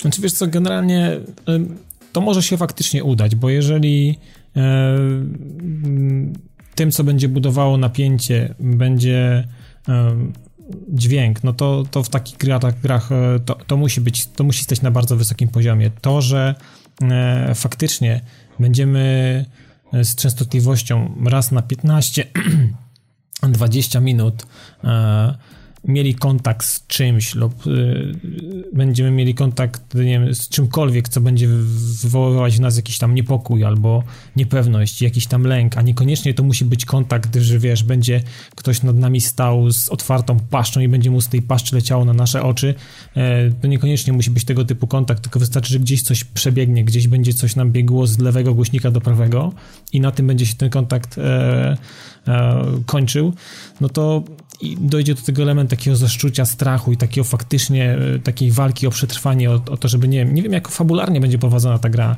Rozumiem, że pewnie będziemy musieli gdzieś tam po prostu się wydostać z tego statku i ktoś nas zabierze jakąś kapsułą ratunkową gdzieś, albo po prostu spieprzymy w jakiś inny sposób z tego miejsca, uratując swoją dupę. Natomiast mm, no powiem ci, że jak tak poglądali, poglądałem chwilę przed nagraniem, pogadaliśmy, e, to faktycznie no gdzieś tam mi się to no zaczęło mi się to podobać, szczególnie, że mm, jest szansa, znaczy jest szansa, no pewne jest to, że to się pojawi też na starej generacji, więc pewnie będę, jak będę miał możliwość, to pewnie będę chciał to grać na, na PS3, a może już będę miał PS4, nie wiem, bo to jest jakoś tak, że połowa połowa 2014, Robert, chyba, tak? Z tego Tak, tak, i to się pojawi na stare, obecne konsole y, i jeszcze na PC. Więc do tego dochodzi ten Jeśli element... chodzi o fabułę, bo tak się pytałeś, no. bo ponieważ e, to nie wspomnieliśmy, gramy Amandą Replay, także tutaj nie ma jakichś pobocznych postaci, tylko gramy główną bohaterką z filmu. No wiesz, jak opierają się o, o, scenariusz, no to chyba raczej... No tak, no ale wiesz, to zawsze można się tak oprzeć. No wiadomo, że mogli się oprzeć, oprzeć, oprzeć jakimś tam elementem, a do tego dołożyli 30 innych randomowych, które nie istniały, nie? Mhm, tak, i będziemy musieli po prostu odnaleźć czarną skrzynkę, e, która ocalała po Nostromo, no i musimy po prostu dostać się na miejsce, zabrać przedmiot i zniknąć. No a oczywiście sprawy będą się komplikować. Także... I wymykać spod kontroli, więc tak. no jestem ciekawy, no po ostatnim Alienie i po, po nie tylko ostatnim, po, po, po, po, wielu tych Alienach, bo tam przecież Alien vs Predator to też były takie jakieś nieudane no, ale to jakieś wszystko krosy. robili inni, więc to też tak, ciężko tak. jest tak dopasować. No to jest kwestia tego, że licencja była potraktowana bardzo po macoszemu i yy, no chociażby tak jak ostatnio Sega, yy, no szafowała tym nie mając specjalnie jakiegoś tam, nie wiem, Hmm, znaczy wymagań konkretnie, z... tak? No, znaczy jak... no dymali, można powiedzieć, tą licencję, tak? I, no, dokładnie. E, co ich tam obchodziło? No, liczyli na łatwe zyski, na to, że fani i tak kupią. No ale wydaje mi się, że sporo nauczki, sporą łyżkę dziegciu musieli przełknąć po, po tym wpadce z Gearboxem i no mam nadzieję, że mm, oddanie tego do swojego wewnętrznego studia, można powiedzieć, ponieważ Creative Assembly jest ściśle związane z Segą i ten kontakt na pewno jest bardziej zażyły niż y, tak jak to było między Segą a Gearboxem. Mhm. Że to spowoduje, że tym razem trochę wzięli sprawę w swoje ręce i będą chcieli ich jakoś tak naprowadzić i że zdecydowanie jest większa szansa na coś, na coś dobrego. Oczywiście no ja, ja, na to też liczę, wiesz? Nie, nie, ma też co się przehajpować, że będzie super hit nie, no, i wiesz, no, Boże. Wiesz, gra roku czy coś, nie? Bo to jest sporo elementów, szczególnie kwestia ale, bugów. Ale wiesz e, co, cieszyłbym się, gdyby to było jakieś takie zaskoczenie. Wcale bym się, bym się nie obraził, gdyby to okazało się naprawdę takim czarnym koniem albo czymś naprawdę wyjątkowym. Absolutnie mi się w ogóle, wiesz... No ale wiesz, kwestie bugów, kurczę, to studio ma kiepską pasę ostatnio z Rom Total Warem, to już w ogóle. No ale mam, miejmy nadzieję, że przez to, że wydają też gry na konsolę, to jakby jak o, trochę inny system developingu będzie i, i, I system weryfikacji i certyfikacji też będzie trochę na to w jakiś sposób może wpłynie, wiesz, no może też są, może to trochę inaczej, inaczej działa. Tak, pytanie, nie czy wiem. jeszcze nie wpadną w pułapkę, że, żeby za bardzo rozbudować, ponieważ gra ma mieć chyba tylko single playera, to znaczy w sumie to chyba całe szczęście, bo No dokładnie. to pasuje tutaj, wiesz, w ogóle.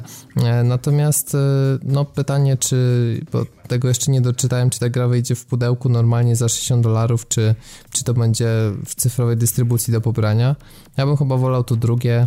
Ja e, też, taki, żeby- taki na, na, na pokroju właśnie Blood Dragon, Gunslinger, coś tego typu, jakby to wyszło w ten sposób, to jeszcze za Tak. 15 euraczy to Lepsze bym- 3-4 godziny naprawdę świetnego gameplayu w czymś takim niż, tak jest. niż na przykład, wiesz, w połowie gry już masz takie przeświadczenie, że wszystko widziałeś i potem kolejna już do końca to jest powtarzalność. i- Szukasz miski, bo ci się ulewa, no. No, więc y, zobaczymy, no tak czy siak to, co już wiemy, mnie zaintrygowało. Jak chcecie, No to mnie sobie też, sprawdźcie mnie też. Trailer, zobaczcie obrazki na necie, bo są bardzo klimatyczne i tak nawiązują też y, do epoki i tego, jak filmy właśnie wyglądały. Tak, to, E, na przełomie tych po, 70., połowy lat 80.. 7 80 dokładnie, przełomie tych lat, dokładnie. No pasuje, to samo to intro nawet zaczyna się w taki sposób, że ten napis, jak wyjeżdża ta Sega w ogóle, to mam, mam miałem takie wrażenie, że jak, jak gdzieś odpalony został na jakimś statku właśnie typu Nostromo jakiś monochromatyczny monitor i zaczął, zaczął pracować i zaczął generować jakieś tam znaczki, więc to Tak, no i gra ma, bardzo fajnie klimatycznie klimat i to jest, to jest super.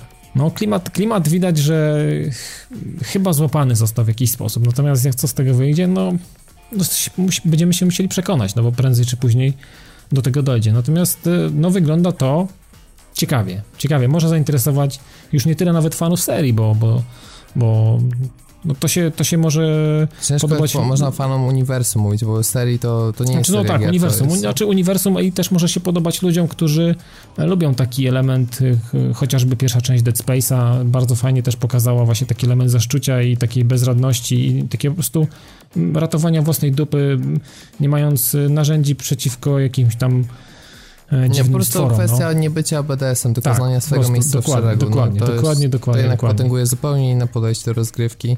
Takie dosyć niepopularne, więc... yy, No i wiesz, inaczej, sam- inaczej identyfikujesz się z bohaterem, chcesz bardziej o niego dbać, on ci jest bardziej bliższy, no bo generalnie wiesz, Tak, że w każdej bardziej chwili ludzki. jest w stanie, tak, no w każdej chwili jesteś w stanie zginąć, no jeżeli źle postąpisz, no to ten człowiek nie ma czym się bronić, ta postać nie ma czym się bronić i po prostu Nie, giniesz, nie, tak? kontakt, wiesz, z obcym to będzie koniec. To będzie drama, od razu, dokładnie, dokładnie, powinien być wyrwany łeb z kręgosłupem i, i, game over i od nowa, no. Tak, no mam nadzieję, że O, tak ciekawe, będzie. czy się pojawi jakiś specjalny tryb, wiesz, z jednym życiem na całą Tak. grę. Taki dla BDS-ów typowo. No dobra, zobaczymy. E, kolejna rzecz, e, to będziemy teraz gadać o sprzęcie jakimś, Robert, bo mm, e, Razer zapowiedział jakieś, jakąś maszynę, nie? E, No coś tam to ty wyszukałeś, więc oświeć.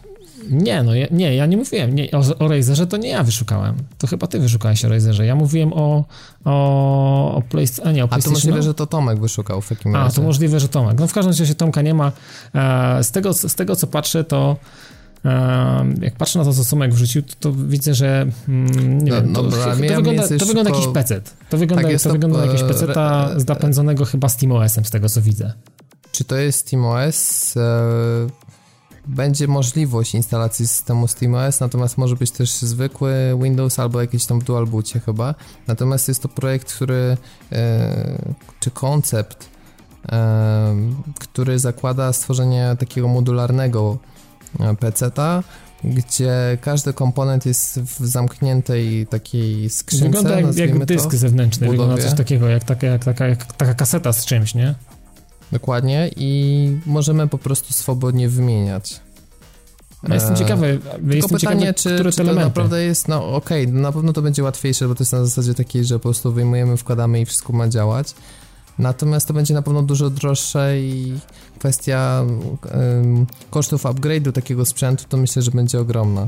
Znaczy wiesz, ja zastanawiam się jeszcze nad jedną rzeczą, bo e, takie zunifikowanie e, wszystkiego do, do, jakby do, do jednej platformy i okej, okay, rozbudowanie tego o jakieś konkretne rzeczy, nie o to, co użytkownik, nie wiem, jest w stanie sobie wymarzyć, na zasadzie wkładam sobie takie, takie kości albo kupuję sobie coś takiego i takiego, e, no to okej, okay, no mam, mam na myśli coś takiego, że Razer tworząc e, E, jakiś kręgosłup, do którego będzie można dokładać różne elementy, będzie to, mm, będzie można odczuć jakby wymierne skutki dokładania pewnych elementów. To na zasadzie to, jeżeli będzie przyrost czegoś, to będzie przyrost nie wiem, który będzie można w jakikolwiek sposób opisać i odczuć przełożenie się tego. Jeżeli czegoś się pozbywamy, nie wiem, na, nie wiem, chociażby, nie miejsca na dysku albo wymieniamy to, nie wiem, z, z talerza na SSD, to też w jakiś sposób y, producent jest nam w stanie zagwarantować konkretne mm, be benefity albo konkretne korzyści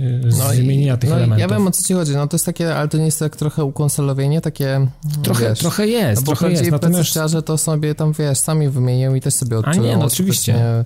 Wiesz, kwestie wymiany jakichś komponentów nie są aż tak jakby specjalnie skomplikowane. Może, wiesz, nie tak dużo jest osób, które sami się porwą na złożenie sobie całego peceta, ale już na przykład wymiana jakiegoś pojedynczego elementu, tak jak na przykład już dysku, no to dyski też w obudowach współczesnych są często w, w takich kasetkach, więc to jest mhm. kwestia odpięcia dwóch kabli, w, wiesz, przykręcenia dysku do wymiany i podłączenia Jasne, z powrotem. I, zamknięcia obudowy, dokładnie. Tak, i zamknięcia obudowy, nie? Wiadomo, no że więc... na przykład no, płyta główna no, to jest ważny element, ale ją się rzadziej wymienia. Jak się nie psuje, to się nie wymienia, ale kwestie związane jakieś tam, nie wiem, z kartą graficzną, czy...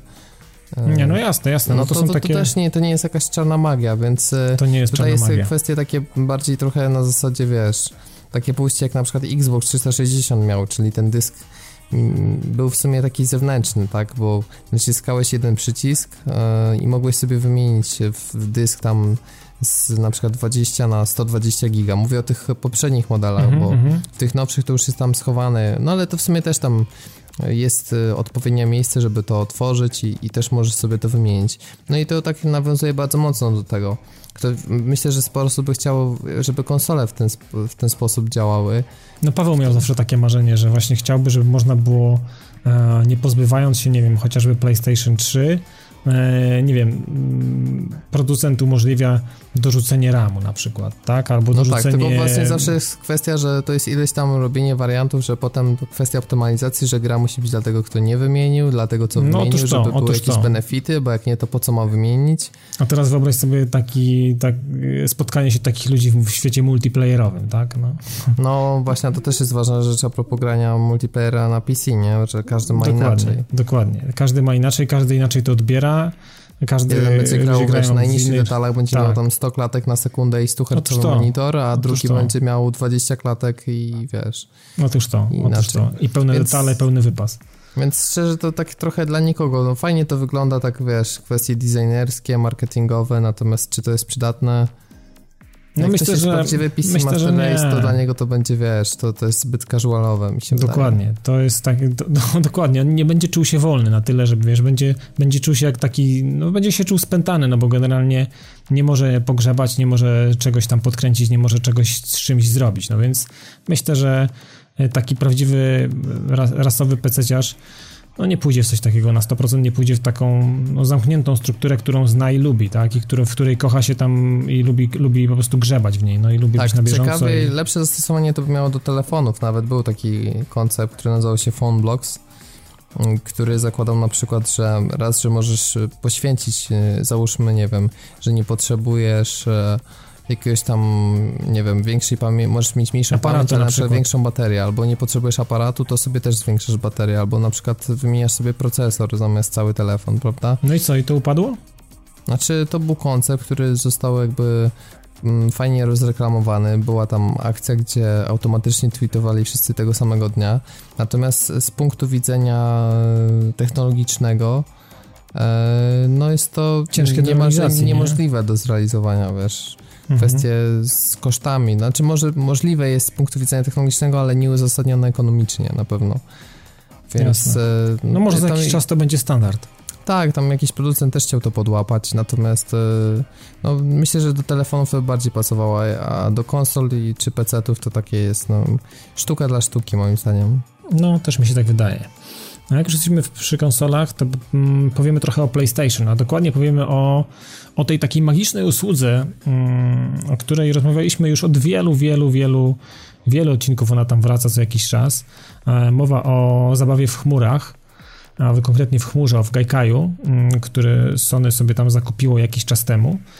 No i mm, powstało, tak jak piszą chłopaki z HC Gamera, e, powstało coś takiego, Sony to nazwało e, PlayStation Now, więc tak ma się nazywać ta usługa. I ta usługa już nie tyle ma zawierać w sobie samą konsolę, bo jakby konsola będzie jednym z elementów, jednym konsola z urządzeń. będzie jakby urządzeniem, ta, które korzystać będzie z, z, z dóbr tej usługi, dokładnie, bo mają w to wejść i, i telewizory, no praktycznie wszystkie zabawki, które w jakimś tam stopniu są popularne i mogą korzystać z tych dobrodziejstw, i, a są produkowane przez Sony, czyli telewizory, konsole, czy to PS3, czy to PS4, czy Vita, e, mhm. czy jakiegoś rodzaju tablety, telefony, wszystkie rzeczy, które w jakiś sposób certyfikowane są i mają, nie wiem, możliwość mm, korzystania z tego wszystkiego, czym, czym nazywa się PlayStation i cała, cała, cała ta, jakby można powiedzieć, y, gałąź tych produktów, no i zostało to w sumie pokazane, nie za dużo zostało też powiedziane, bo poczytałem trochę na ten temat i okazuje się, że start, będzie to startować jakoś teraz na, na, na, początku, na początku tego roku i e, w Stanach oczywiście.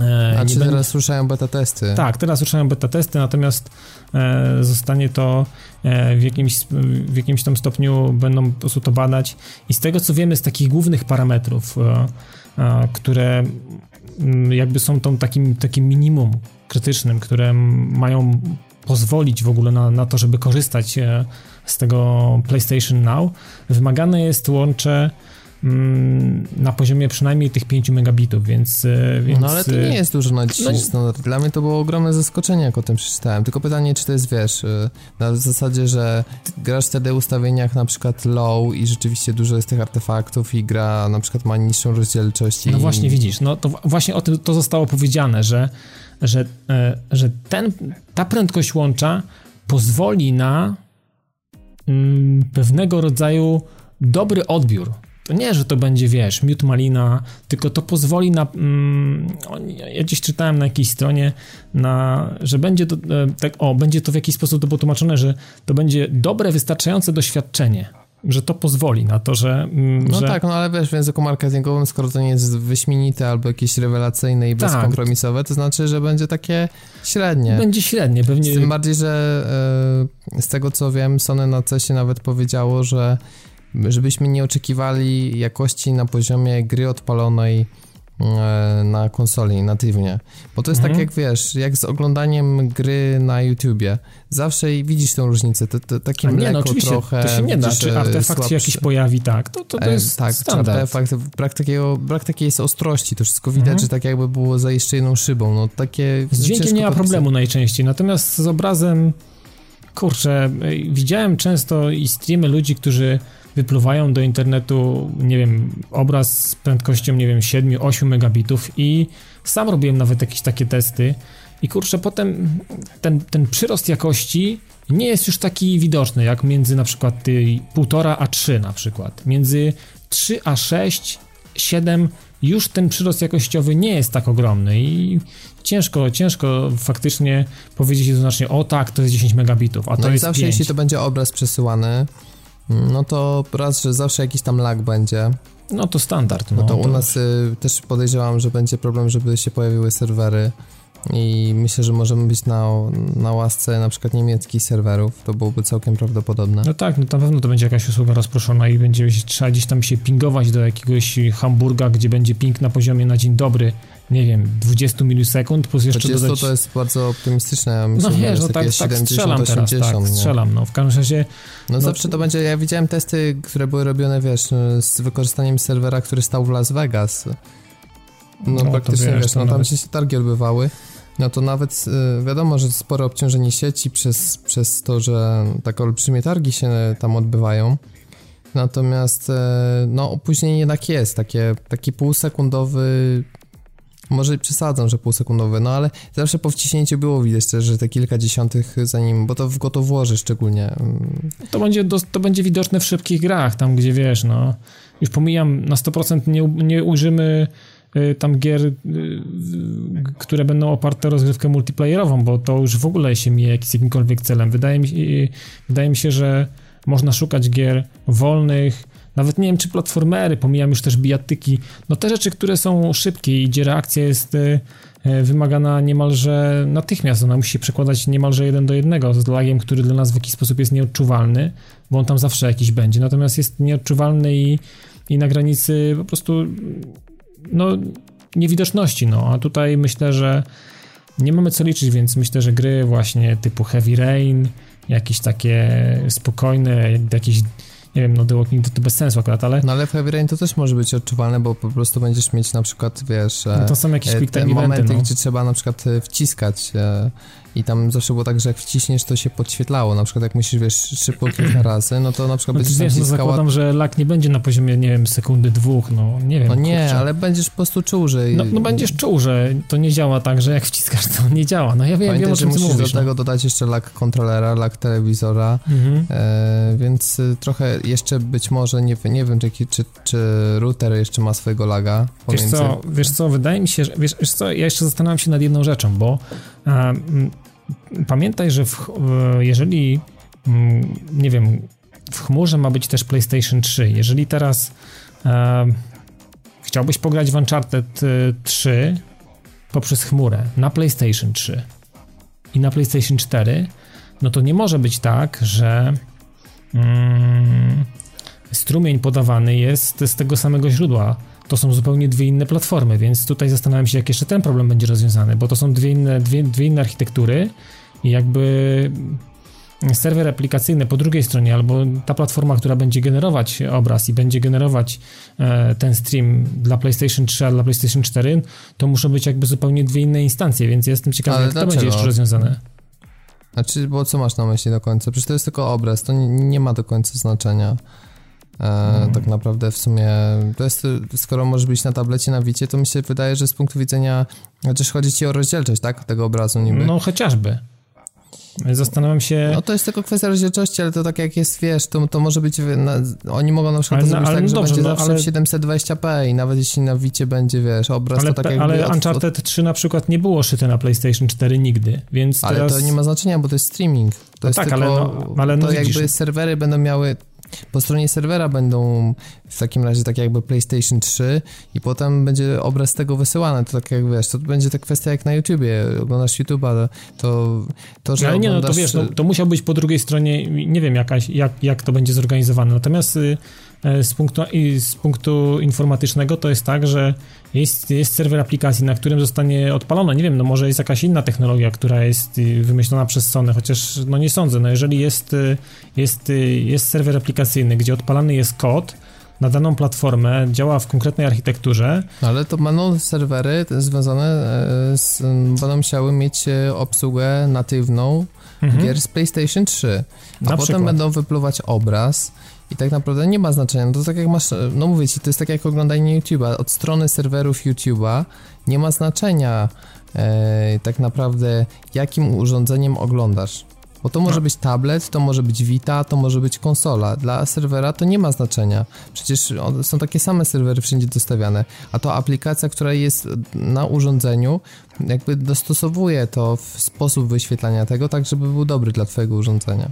No nie wiem, mi się wydaje, że chyba to będzie, to powinno działać trochę inaczej. Może, może się mylę, ale wydaje mi się, że to takie łatwe nie będzie według mnie i... Znaczy ja się zastanawiam po prostu jak, bo o ile streaming taki e, typu on live, jak właśnie strasznie cicho o tym live, nie? Nic nie online został mówi. wciągnięty przez MS i koniec, nie? Został? Znaczy go- generalnie Tam Znaczy, były plotki, nie to pamiętam było, czy znaczy to bo było tak- że y, chyba firma miała, miała zbankrutować, czy zbankrutowała i Microsoft wziął pracowników, zatrudnił u siebie. Jakoś tak to wyglądało. W każdym razie, no to nie było powiedziane nigdy tak prosto w twarz, że OnLive jest już UMS. Natomiast wiem, że pracownicy, czytałem, że pracownicy OnLive'a zostali notabene, które zbankrutowało albo zostało zamknięte, zostali pracownikami Microsoftu, więc to jakoś tak wyglądało. To jakiś czas temu było, dosyć dawno, nie wiem, rok, półtora temu, więc no możliwe, nie pamiętam. właśnie tam już chyba nic tam nie dodają, ta usługa jest Tak, e, tak. Natomiast martwa, jako taka na- usługa jest martwa, fakt. E, Natomiast jeśli chodzi jeszcze o to, co mówiłeś e, o sposobie przesyłania, no to e, tak jak OnLive się na tym opierał, jak jeszcze działał, e, no to miało jakby mocne pecety, można tak sobie wyobrazić, które, mm, na których były uruchomione gry pecetowe i potem to było wysyłane. Mhm. E, No też na pecety. Natomiast tutaj mówimy o serwerach, które obsłużą gry mm, z PlayStation 3, czyli co? Te, czyli te serwery będą musiały być, nie wiem, w procesory Cell wyposażone i będą musiały mieć taką grafikę jak PlayStation 3, Nie Czy- tego, się- tego się czy- boję. czy będą musiały mieć jakąś, nie wiem, sprzętową emulację, ale do emulacji to trzeba mieć bardzo potężne, więc myślę, że koszty Nie, no to nie, myślę, duże. że nie. Myślę, że w emulację na pewno nie, w jakieś Czy oni takie... mają jakieś oprogramowanie, że będą mieli farmę Nie wiem. PS3 u siebie, na których będą te gry odpalone? Wiesz co, trudno mi to, trudno Jestem mi to ciekawy. powiedzieć, natomiast wydaje mi się, że y, chyba to nie jest takie łatwe, jak nam się to wydaje. Mm, wydaje mi się, że... Na pewno jest to trudniejsze niż tradycyjny streaming, e, to znaczy taki Znaczy na pewno by to było trudne, trud, na pewno by to było łatwiejsze, gdyby ym, nie wiem, grę odbierała tylko któraś z tych konsol. Gdyby streaming był tylko i wyłącznie dla PS3, czwórek na przykład, to wtedy by nie było z tym problemu, bo... Znaczy moim zdaniem taki sam byłby problem, bo dalej musisz e, zrobić serwery, które obsługują gry na PlayStation 3 i mi się wydaje, że Ale to wiesz, no, jest wtedy, wyzwanie. wtedy można przeportować albo przerobić, prze, prze, przekompilować to i zrobić. Ale to jest PS4 zupełnie to inna jest praktycznie PC, praktycznie No, już, no nie? tak, ale właśnie a PC i e, PlayStation 3 jest na zupełnie innej architekturze, więc to jest bardzo, bardzo trudne. No nie wiem, wydaje to mi zobacz, się, że. gdyby była łatwa taka mm, emulacja i, i takie, takie przeportowanie, to byśmy raz, że mieli porty gier z PS3 na PS4 i dwa, może by była wsteczna kompatybilność, a jednak y, zupełnie nie ma. Więc No, no, w każdym się, razie że nie wiem, tylko no, PS3 sprzęt może ogarnąć gry z PS3 i szczególnie, że to jest tak skomplikowany procesor, jakim jest Cell, Mhm. że mm, zdziwiłbym się. Mo- może powiedzą na jakimś takich, nie wiem, jakiś Może, no, e, sam, sam jestem ciekawy, jak oni to właśnie coś. będą rozwiązywać, bo. E, no, jestem ciekawy, bo mi się wydaje, że to. To, to, to na pewno jest dość skomplikowane. No, a teraz myślę, że się przekonamy, no, generalnie. Ale właśnie tak, tak jeszcze pytanie na koniec, bo oczywiście sporo się tym mówi, też jest e, jakby duża rzesza niezadowolonych graczy, że w Europie to się w tym roku na pewno nie pojawi. no, Tylko pytanie, tak. czy to jest nam tak naprawdę potrzebne? Bo kto, jak ktoś chce zagrać jeszcze sobie w gry z PS3, to raz, że można całkiem tanio teraz wyrwać PS3, gry też są już tanie. E, Dwa, jeśli ma PlayStation 3, to niech sobie po prostu kupi te gry i ogra. A po co się bawić takie streamingi? Czy naprawdę jak ta biblioteka rośnie w końcu, bo to pewnie trochę potrwa, No, na jakakolwiek bogata by nie była, czy to, czy to jest aż tak ważne, że, żeby wracać do tych gier z PlayStation 3, mając już nową generację i mając, nie wiem, tyle, tyle zakładam będzie różnych gier do ogrania, czy, czy, czy, czy to w ogóle ma sens? Nie, wiem, po prostu nie wiem, jaka jest tym wartość dodana, czy warto będzie Ja płacić wiem, wiem, za to wiem, jeszcze? wiem, wiem, wiem, o czym, wiem, o czym mówisz, bo może to będzie wyglądało tak, że ci, którzy będą płacić abonament PlayStation Plus, to będą to mieli auto- automatycznie w jakiś sposób tam zaszyte, albo będą mieli, będą, będą mieli jakieś rabaty. Natomiast kwestia pozostaje jak- jakby ceny i jakby wypożyczania tych gier, bo wiesz, to, to, to jest jakby... To nie znowu, to, to jest na zasadzie, to nie jest twoje na zawsze. To nie jest tak, że coś kupujesz na zawsze, tylko masz dostęp do tego na zasadzie biblioteki tytułów, No tak jak E, Spotify powiedzmy, no, coś płacisz, takiego. płacisz abonament, masz dostęp. Nie płacisz, to nie masz usługi. Po prostu krótkie. No, Netflix, i Spotify, Desert, to jest to, to, to jest to wszystko e, ta sama rzecz. Więc myślę, że można liczyć na to. To oczywiście też, też nie wiadomo, czy tak naprawdę będzie, ale ci, którzy płacą PlayStation Plus, będą mogli korzystać z tego, z tych dobrodziejstw do woli. Natomiast e, e, pozostaje jeszcze jakby mm, element tych, znaczy no myślę, że tych ludzi, którzy nie będą kupować, y, będą kupować konsole nowej generacji po to, żeby, nie wiem, nie grać w multiplayer albo będzie bardzo mała grupa. No myślę, że teraz to jest tak, mm, tak upowszechnione i tak e, i takim standardem jest, że gra się w sieci, że każdy, który będzie kupował nową konsolę, będzie chciał mieć ten abonament i będzie, co automatycznie przekłada się na zabawę w sieci, więc myślę, że dostęp do tego będzie miał. Natomiast zastanawiam się, czy jeszcze Sony nie pójdzie dalej za ciosem i nie będzie chciało w jakiś sposób e, brać od, od gry. Nie wiem, czy to czasówki. Tak było, tak ja mi się wydaje, że mogą Gaikai. nawet jeszcze jeden abonament zrobić, jakiś tam drobny, Mogą, bo drobny też mogą, zawsze. też mogą. Ale Właśnie pytanie, no, wiesz, czy to jest takie, wiesz, no... na tydzień te- na gra oni, na, na, Czy oni na sobie dobę. też nie, wiesz, o, o, dużo ludzi jeszcze trzyma PS3 ze względu na plusa, bo jednak super gry się pojawiają. Teraz są też plotki a propos Bioshocka Infinite i, I Metro Last Light. No E, tak. no więc pojawiają się takie gry, więc jak ktoś już na przykład, tak jak ty, mm, regularnie ściąga rzeczy z plusa i przedłuża abonament od, no ty mówiłeś, że od początku usługi, Ja mam od ale- samego początku. Ani razu jeszcze nie miałem tak, że byłem bez PlayStation Plus. Mam od samego Mhm. początku i naprawdę tych gierek już po prostu od, od, od groma mam. no Moja właśnie, baza to no już i- jest w okolicach 300, gi- 300 gier już. No to, to masakra, jeśli chodzi o liczbę, no, strasznie dużo. No i wiesz, dalej będziesz e, płacił, no i co, i ograsz sobie w końcu te gry, Mm, potem będzie taki moment, że stwierdzisz, że już okej, weźmiesz sobie PlayStation 4, ale możesz, możesz stwierdzić równie dobrze, że zostawiasz PS3 i ponieważ i tak będziesz miał plusa na, na Playu 4, to na przykład sięgniesz po jakąś grę, którą jeszcze nie ograłeś i sobie odpalisz PS3 i ją sobie bez opłat ściągniesz i ograsz. No Mhm. i potem po mm, roku, półtorej pojawi się wreszcie ta usługa PlayStation Now, no i co? Okaże się, że to co chciałeś to już ograłeś i nie interesuje cię w ogóle płacenie jakichś dodatkowych rzeczy, czy jakieś tam pojedyncze rzeczy. Nie, no z jednej strony co masz rację, no tak, no, no to, to ewentualnie można wiesz, sobie tam sentymentalnie robić jakieś tam wycieczki, Jasne, będzie można wyprawy, jakieś tam z PlayStation 2 na przykład coś ograć. Tak, czy, tak. Czy, czy, czy wiesz, no mi się wydaje, że bardziej tutaj na Vita to może być ciekawsze, bo to jednak będzie rozbudowanie mm, Wiesz, to, to jest mała konsola na tym ekranie. Myślę, że gry z PlayStation 2 też będą nieźle wyglądać. A z Wiem. PS3 to już w ogóle. No, więc to też rozbuduje mm, kolej, o kolejną jakby e, bibliotekę e, w sposób taki, no tak oni obchodzą, można powiedzieć, tym nie za dużą liczbę gier, no bo raz, że możesz sobie streamować obraz z PS4, a teraz będzie jeszcze streaming z chmury z PlayStation 3, 2 i 1, no to wiesz, teoretycznie Vita będzie konsolą z największą biblioteką na świecie, z, na No, każdy może PlayStation się coś się okazać. pojawiło, nie? Może się okazać, może się okazać, bo wiesz, no to paradoksalnie na Vita jako tako gier wydanych y, w standard, w tych, w tych, y, za pomocą tych źródeł, które znamy, czyli retail, pudełko gdzieś tam na półce, czy cyfra, mm, paradoksalnie nie jest za wiele, natomiast dzięki tej usłudze może się okazać, że zagramy we wszystko niemal, że to, w tą całą bazę, która jest y, z PS3, no, no fakt, no może się Ale okazać, czy że będzie cała można... baza, bo to też tak niekoniecznie. Znaczy nie, tak no nie mówię, że cała baza, no myślę pewnie, że jakaś tam wy, wybrana liczba, najważniejsze gra- rzeczy, wybra, no. wybrane tytuły, albo jakieś tam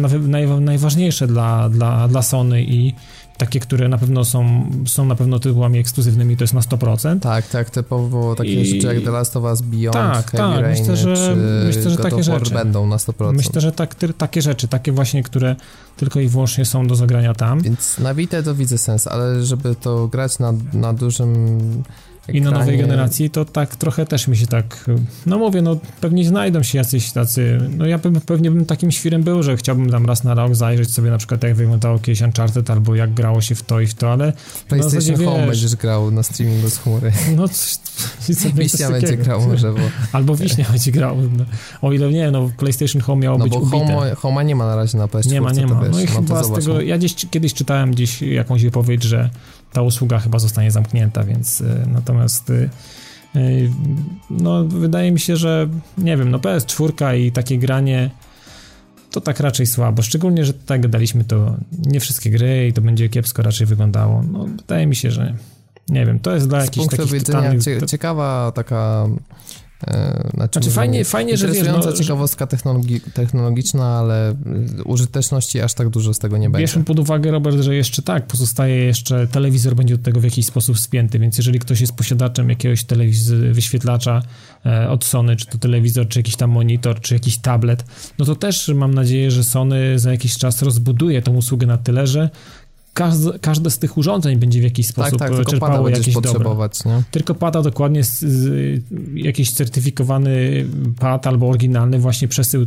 przesył tych danych, połączenie się w jakikolwiek sposób, czy to za pomocą routera Wi-Fi, czy za pośrednictwem, nie wiem, konsoli, czy, no nie wiem, jak oni to rozwiązają, rozwiążą, natomiast wydaje mi się, że to może być taka, takie, no taka ciekawa baza produktów, które mogą być dobrze wykorzystywane, wykorzystywane za pomocą tej usługi. No i, i, ale to potrzebne na 100% czasu i to nie będzie rok, dwa, to myślę, że to trochę potrwa na 100%, żeby, żeby można powiedzieć, że E, w pełni korzysta z dobrodziejstw, nie wiem, czy to telewizor, czy komórka, czy tablet, czy nie wiem, konsola stara, czy nowa, no to czy, czy, czy, czy, czy przynośna Vita, bo na razie o tych produktach jest tylko mowa, więc ja myślę, że to trochę wody jeszcze musi upłynąć, zanim, zanim to w ogóle będzie można jakakolwiek powiedzieć, że to jest udana usługa i to był strzał w dziesiątkę na 100%.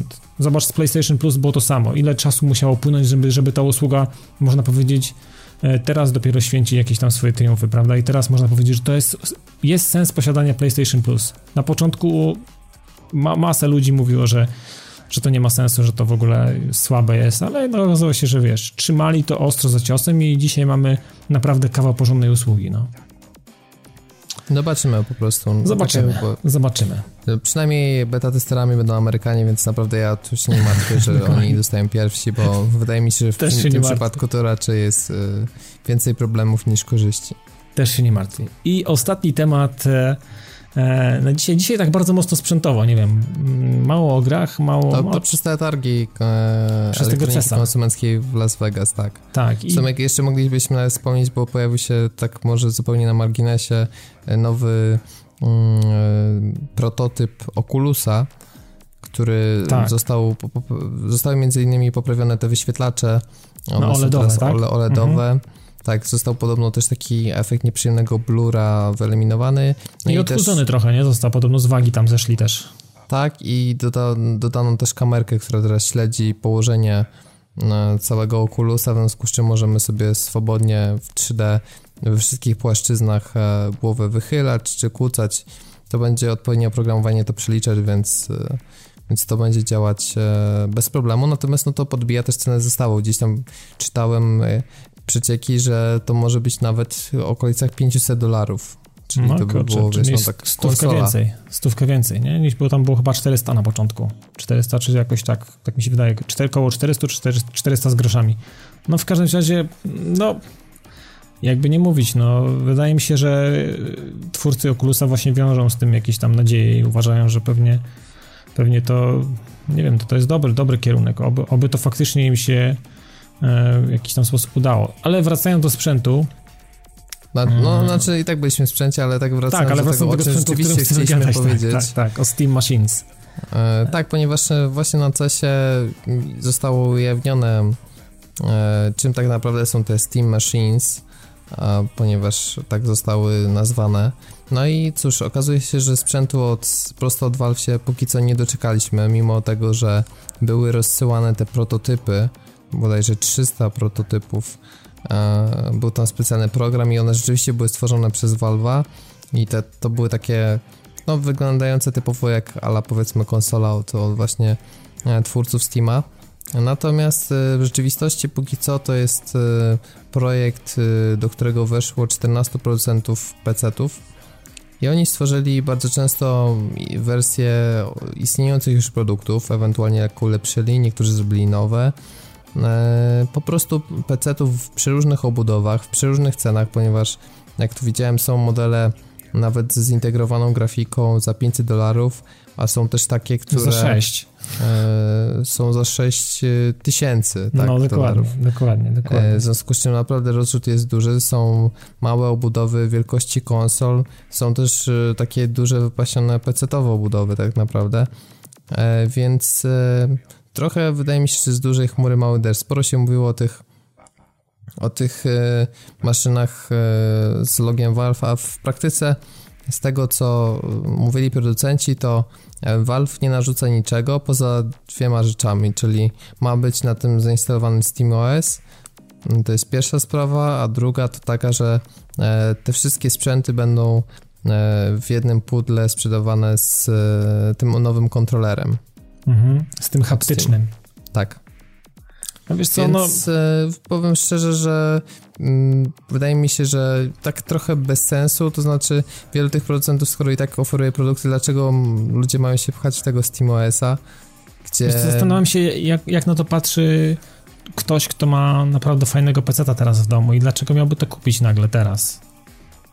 kurczę, jeżeli są ludzie, którzy posiadają, na pewno to nie jest dla kogoś, kto posiada w domu PC, na którym, który jest, nie wiem, świeżym, dobrym, fajnym zakupem i, i hula mu, tak? Załóżmy, że nie wiem, ma w środku ktoś, mm, nie wiem, GTX-a jakiegoś tam 700, 760 y, chociażby, nie wiem, już nie mówię o Tytanach, bo to zakupy hajsu jest, ale, ale o takich y, typowe GTX 760 czy 770, czy nawet troszeczkę wyżej, no to teraz y, co on ma kupić? On ma kupić takiego, nie wiem, Falcona, czy Alienware'a, czy jakiegoś gigabajta za, za kupę siana, Mm, gdzie jeszcze będzie mu wrzucone na siłę, no okej, okay, będzie miał kontroler, no okej, okay, kontroler pewnie też za jakiś czas będzie można kupić. Kontroler oddzielnie i będzie można też sobie zrobić SteamOS-a na zasadzie, skoro to jak jest Steam Big Picture, no to... Dokładnie. To, a masz obsługę wszystkich gier, no. Ale nie widzę tutaj, wiesz, to tak jak zawsze się mówi, że lepiej złożyć PC-ta niż y, kupować gotowe zestawy, bo to wychodzi zawsze dużo drożej. Zawsze. Ja jeszcze się nigdy nie spotkałem, żeby e, gotowy jakikolwiek e, sprzęt. Ja widziałem fajne sprzęty, one są fajne, ciekawe, malutkie, mają fajne, ciekawe rozwiązania, czy to Asus, czy MSI, czy właśnie Gigabyte. Alienware'a nie widziałem nic fajnego, takiego, co by mi się gdzieś tam spodobało. Natomiast y, tych takich y, fajnych, małych y, PC-cików opartych właśnie na tym systemie, nie wiem, czy to kiedyś to był BTX, teraz teraz to nie wiem, czy to dalej zostało BTX. W każdym razie na tych malutkich płytach Mm, wydaje mi się, że no nie wiem, no ja nigdy nie widziałem sensu. To jest, to jest fajne dla kogoś, kto nie wiem, nie ma chyba w ogóle komputera albo, albo nie wiem, nie ma no, w ogóle, ma, nie ma na czym w ogóle mu, grać. No tak. Ale no dobrze, no ale po co mu SteamOS na pokładzie, na nie pogra, zagra w niby 200 gier, ale z tego to jest większość takich, wiesz, raczej popierdółek albo starszych gier i no jakby nie widzę tutaj wartości dodanej. Też nie widzę. Generalnie, nie wiem, może to się okazać, wiesz, Robert, za to, że znowu za jakiś czas okaże się, że że to może jakaś być konkurencja może dla, dla konsol.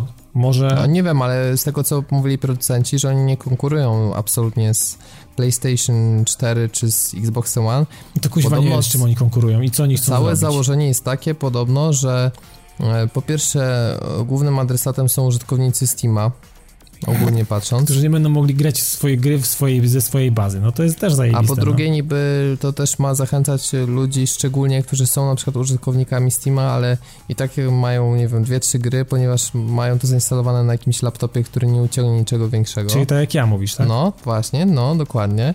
Czyli jesteś takim potencjalnym odbiorcą, tylko że punkt trzeci będzie odpadał u ciebie.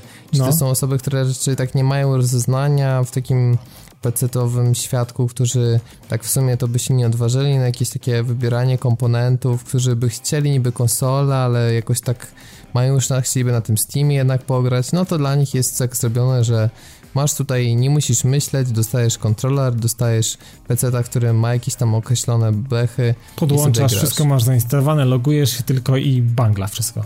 Dokładnie. Więc to dla nich, ale wydaje mi się, że to jednak jest wąska grupa, patrząc na Bardzo to, że wąska. Uważam, dzisiaj że... E, PC-ty... A już polski ogólnie, rynek to już w ogóle. Tak, ale ogólnie PC-ty i te części też tak bardzo potaniały, bo kupuje się tego dużo mniej. Dzisiaj, wiesz, tablety, telefony. Tak, tak, tak, zdecydowanie. Jeśli już y, komputery, to raczej laptopy są bardziej, wiesz, używane, na, czy sprzedaż laptopów od wielu lat jest wyższa niż, niż e, takich klasycznych tak. Mm -hmm, desktopów, mm -hmm. tak?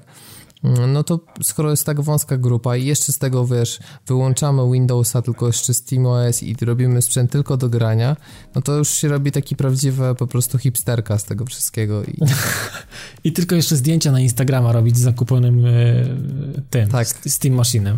Tak, dokładnie, Nie. wszystkie części rozkręcić tam, wiesz. No generalnie ja też uważam, że to jest taki sprzęt e, naprawdę dla jakichś takich bardzo wąskiej grupy, dla takich naprawdę zapaleńców, którzy nie wiem, chcą mieć, chcą mieć coś fajnego, na czym będzie można raz na jakiś czas pograć albo pokazać kumplom coś, co się ma, albo nie wiem, będzie fajnie wyglądało w naszym designerskim, nowoczesnym mieszkanku, bo mm, tak naprawdę no, nawet nie wiem, czy te, te bebechy, bo jeżeli one mają być faktycznie brandowane i to ma być typowo pod Valve robione i pod całego Steama, to pewnie pod SteamOS-a, to pewnie też nie będzie możliwości, wiesz, dostania się w jakikolwiek sposób, żeby zainstalować tam Windowsa i zrobić sobie jakiś homebrew i wiesz, jakieś, robić tam po prostu swoje, swoje... No właśnie nie wiem, no, wydaje mi się, że z technologicznego punktu widzenia Ale Robert, ja tam, to jak, jak patrzę na te sprzęty, no, to nawet prostu... nie widzę, nie widzę, znaczy wiesz, no można zainstalować no, teraz będzie system tam z USB, BIOS, tak? Będzie ale... tam jakiś BIOS, no to po prostu wiesz, odpalisz sobie, nie wiem, czy to z płytki, czy z USB, polecisz Windowsem, zarypiesz formata i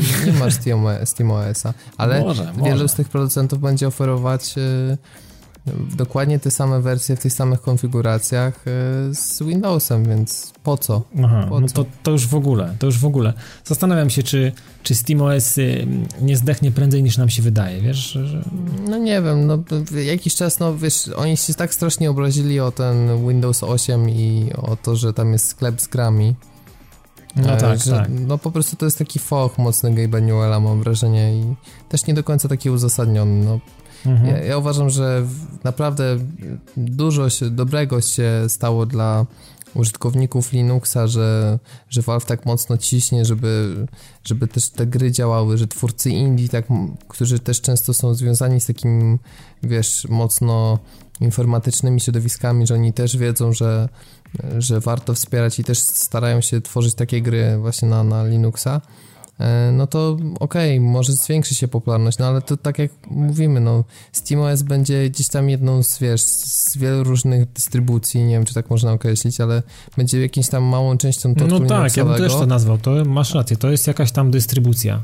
No właśnie, no to oni będą jakąś tam małą częścią tortu Linuxowego, a cały tort Linuxowy to jest jakieś tam, wiesz, okruch piasków w porównaniu z y, Windowsowym, więc a już, w ogóle ocieraj, a już w ogóle biorąc to z perspektywy, przez, patrząc na, przez pryzmat gier wideo, to już w ogóle to są marginalne, to jest marginalne środowisko w ogóle, tak, do gier wideo, no. Dokładnie, to prawie, że wiesz, mogą się wszyscy po imieniu do siebie odzywać, więc... No to, tak, myślę, że oni, oni się wszyscy bardzo dobrze znają.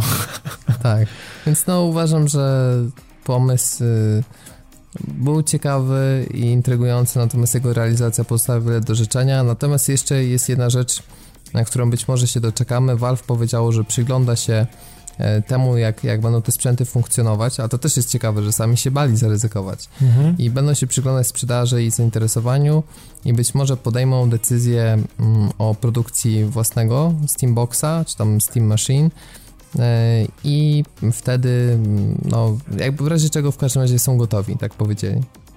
No i dobrze, no. Ja, wiesz co, tak jak powiedziałem, to może się okazać, za czas jakiś to może się okazać, że ludzie się z tym jakoś oswoją, że się przyzwyczają, że może nie, w momencie, kiedy e, ci, którzy teraz mają dobry sprzęt w, postaci desktopa, będą za jakiś czas myśleli o wymianie, to wtedy może tam przyjdzie im do głowy Steam, Steam Machine, kiedy będzie dobry już Steam OS, będzie działał jak trzeba, kiedy cała baza gier, których mają, którą, którą mają na PC, będzie faktycznie w jakiś sposób no nie wiem. No mo, Nigdy nie będzie całej bazy. No, no otóż to, więc zastanawiam się, co jest w stanie skusić y, tych, tych, którzy nie posiadają. No idź do EA, ja ci powiem, to taka misja, idź do EA i, powiedz, y, robicie Battlefielda 4 na Linuxa.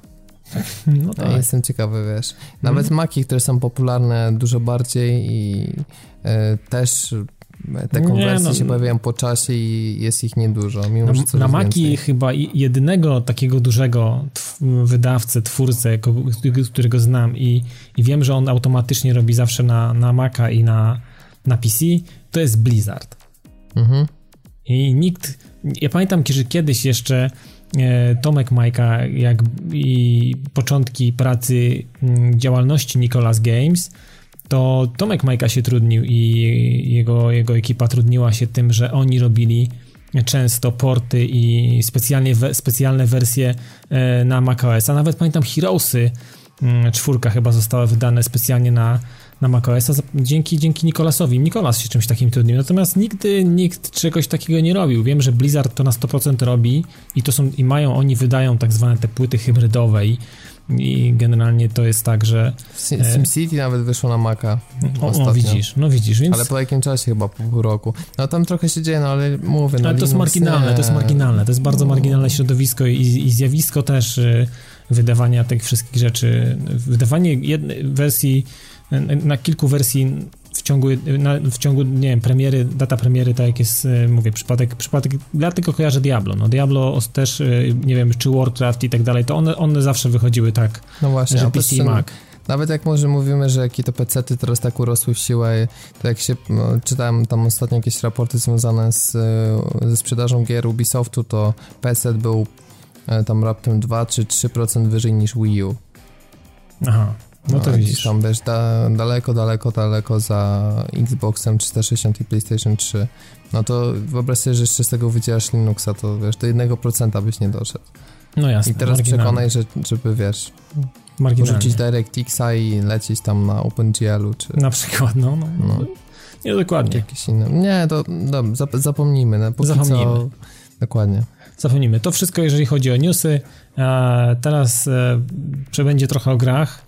E, premiery tygodnia. Mamy, Robercie, mm, 14-15, tak napisałeś, bo pewnie 14 Tak. to pewnie e, Xbox Live. Ameryka i Xbox Nie, Live, a nie, nie? właśnie chodzi, bo to jest gra w cyfrowej dystrybucji. Aha, okej. W- chyba we wtorek się pojawi na live, a w środę na PSN-ie. Mhm. Tak to powinno wyglądać. Assassin's Creed tak. Liberation w, HD. czyli konwersja z Vity. Mhm. Ja E, w ogóle, ja nie jestem w ogóle zainteresowany, nie wiem. Jest... A powiem ci, że widziałem jak wygląda ta gra, całkiem ciekawa, trochę taka wydawała się nawet bardziej skalankowa niż, niż trójka, no bo to jest jakby taki spin-off, e, Mhm. spin-off trójki. Mm, No i jak widziałem też screeny, bo ostatnio się pojawiły różnicy graficznej pomiędzy wersją na Vita i konsolę poprzedniej generacji, to znacznie poprawiono twarze, detale, jakość tekstur. Myślę, że jak będzie, nie wiem, widok całego miasta, czy taka bardziej otwarta przestrzeń, to będzie odstawać od, od tych pełnoprawnych odsłon. Natomiast y, i tak w, moim zdaniem włożyli spory kawał dobrej roboty. Wiem, że to jest kolejny Assassin w krótkim czasie, natomiast y, Ja już się stary pogubiłem, naprawdę, jestem już tak pogubiony. Zacząłem się gubić w momencie, wiesz, kiedy się zacząłem gubić? W momencie, Jak? kiedy pojawiło się chyba Revelation czy Brotherhood. Zacząłem się wtedy gubić już. no rozumiem. No to jest, y, wiesz, minęło już 6 odsłon chyba od tamtego czasu. Stary, śmieję. Nie, no, Nie, zagu- pogubiłem się absolutnie. To jest coś, co, co w jakiś sposób mnie raz, że też przytłoczyło i spowodowało, że nie interesuję się w ogóle tą serią, w ogóle tą grą. Nie jestem w stanie się tym zainteresować, bo, bo wiem, że nie jestem w stanie też zrozumieć e, ca- całości serii w ogóle, wiesz, bo to pewnie ze sobą wszystko jest połączone. To jest w ogóle Znaczy, to zależy, no, dużo ludzi gra w czwórkę, tak wiesz, z czapy i też im się podoba, bo traktują to jako grę o piratach i tyle, więc to zależy No tak, to- to- podejścia. To takie zdanie też, też gdzieś tam s, słyszę takie Natomiast tutaj jest raczej dla fanów serii, e, ponieważ to też jest spin-off, który tam dodaje jakieś smaczki. Tam Specjalnie w fabułę się nie zagłębiałem, natomiast e, gra ma kosztować chyba tam 50 parę złotych. E, No wiadomo, że to jest konwersja z Vity, więc to nie jest jakaś olbrzymia gra. Natomiast e, no jeśli ktoś, ktoś komuś nie jest dość, no to może sprawdzić. Może się okazać całkiem spoko. Z tego co wiem, to jest jedna z lepiej ocenianych gier na Vita, więc jeśli nie macie Vity i chcieliście kiedyś kupić Vita dla tej gry, no to jest No- okazja, no żeby tak, nie no kupować i po prostu ściągnąć sobie z PSN-a czy z Xbox Live wersję na duże konsole. Jasne. I to wszystko, jeżeli chodzi o dzisiejszy odcinek i wszystko, co, co dla Was przygotowaliśmy. E, Standardowo na koniec e, jeszcze pewnie pojawią się jakieś pozdrowienia, bo na 100% znając Was, e, na 100% ktoś się zgłosił. No oczywiście, że tak. Zgłosił się Piotr Śmiałek. Chciał pozdrowić podcast Realni podobno. Ja wiem, to są chłopaki, którzy nagrywają podcast o piłce nożnej, konkretnie o Realu Madryt, więc pozdrawiamy i dziękujemy Pewnie się chłopakom za cieszą robotę. z wyniku Atletico Barcelona, oglądałem tak a propos. Tak? Słaby 2-0? mecz. 3-0? 0-0. Aha, no to okej. Nuda, panie, nuda. Okej. E, Piotr Berend chce, żeby pozdrowić tych, którzy pamiętają Take No Prisoners. Nie wiem, co to jest w ogóle. Kojarzysz to w ogóle, Robert? Co, co chodzi Piotrkowi? Bo nie wiem. E, No to jest cytat skądś, ale teraz e, zaraz nam się dostanie, ale nie, nie wiem o co chodzi dokładnie. Dobra, nie wiem. W każdym razie ja nie wiem. I Dominik Głowacki, to mi się bardzo podoba. Dominik e, wprawdzie w cytacie, więc to jest jakiś cytat pewnie, w cudzysłowie to jest wzięte, więc w cudzysłów to jest wzięte, więc myślę, że to jest jakiś cytat. Albo sobie tak wymyślił, może powiedział tak Maja przez telefon. W każdym razie Dominik Gł- Głowa Głowacki z Indie World pisze coś takiego. Kocham cię mamo, wiem, że zapomniałem o twoich rodzinach, ale niebawem otrzymasz nowiutkie, świeżutkie wszystko mające PS4, na którym będziemy razem grać i serduszko, także no, no myślę, że e, całkiem, całkiem sensowne i myślę, że mama na 100% wybaczy, więc e, więc to tyle, jeżeli chodzi o pozdrowienia. E, I co, Robercie, kończymy? Kończymy powoli, nie? No, wypadałoby. Prawie dwie godziny, troszeczkę krótszy odcinek niż, niż zazwyczaj, ale mam nadzieję, że było, było ciekawie i, i mile spędziliście czas. E, ja nazywam się Dawid Manon, prowadziłem ten 85. odcinek e, podcastu, a ze mną w studio był jeszcze Robert Fiałkowski. Dziękuję bardzo i do usłyszenia za tydzień.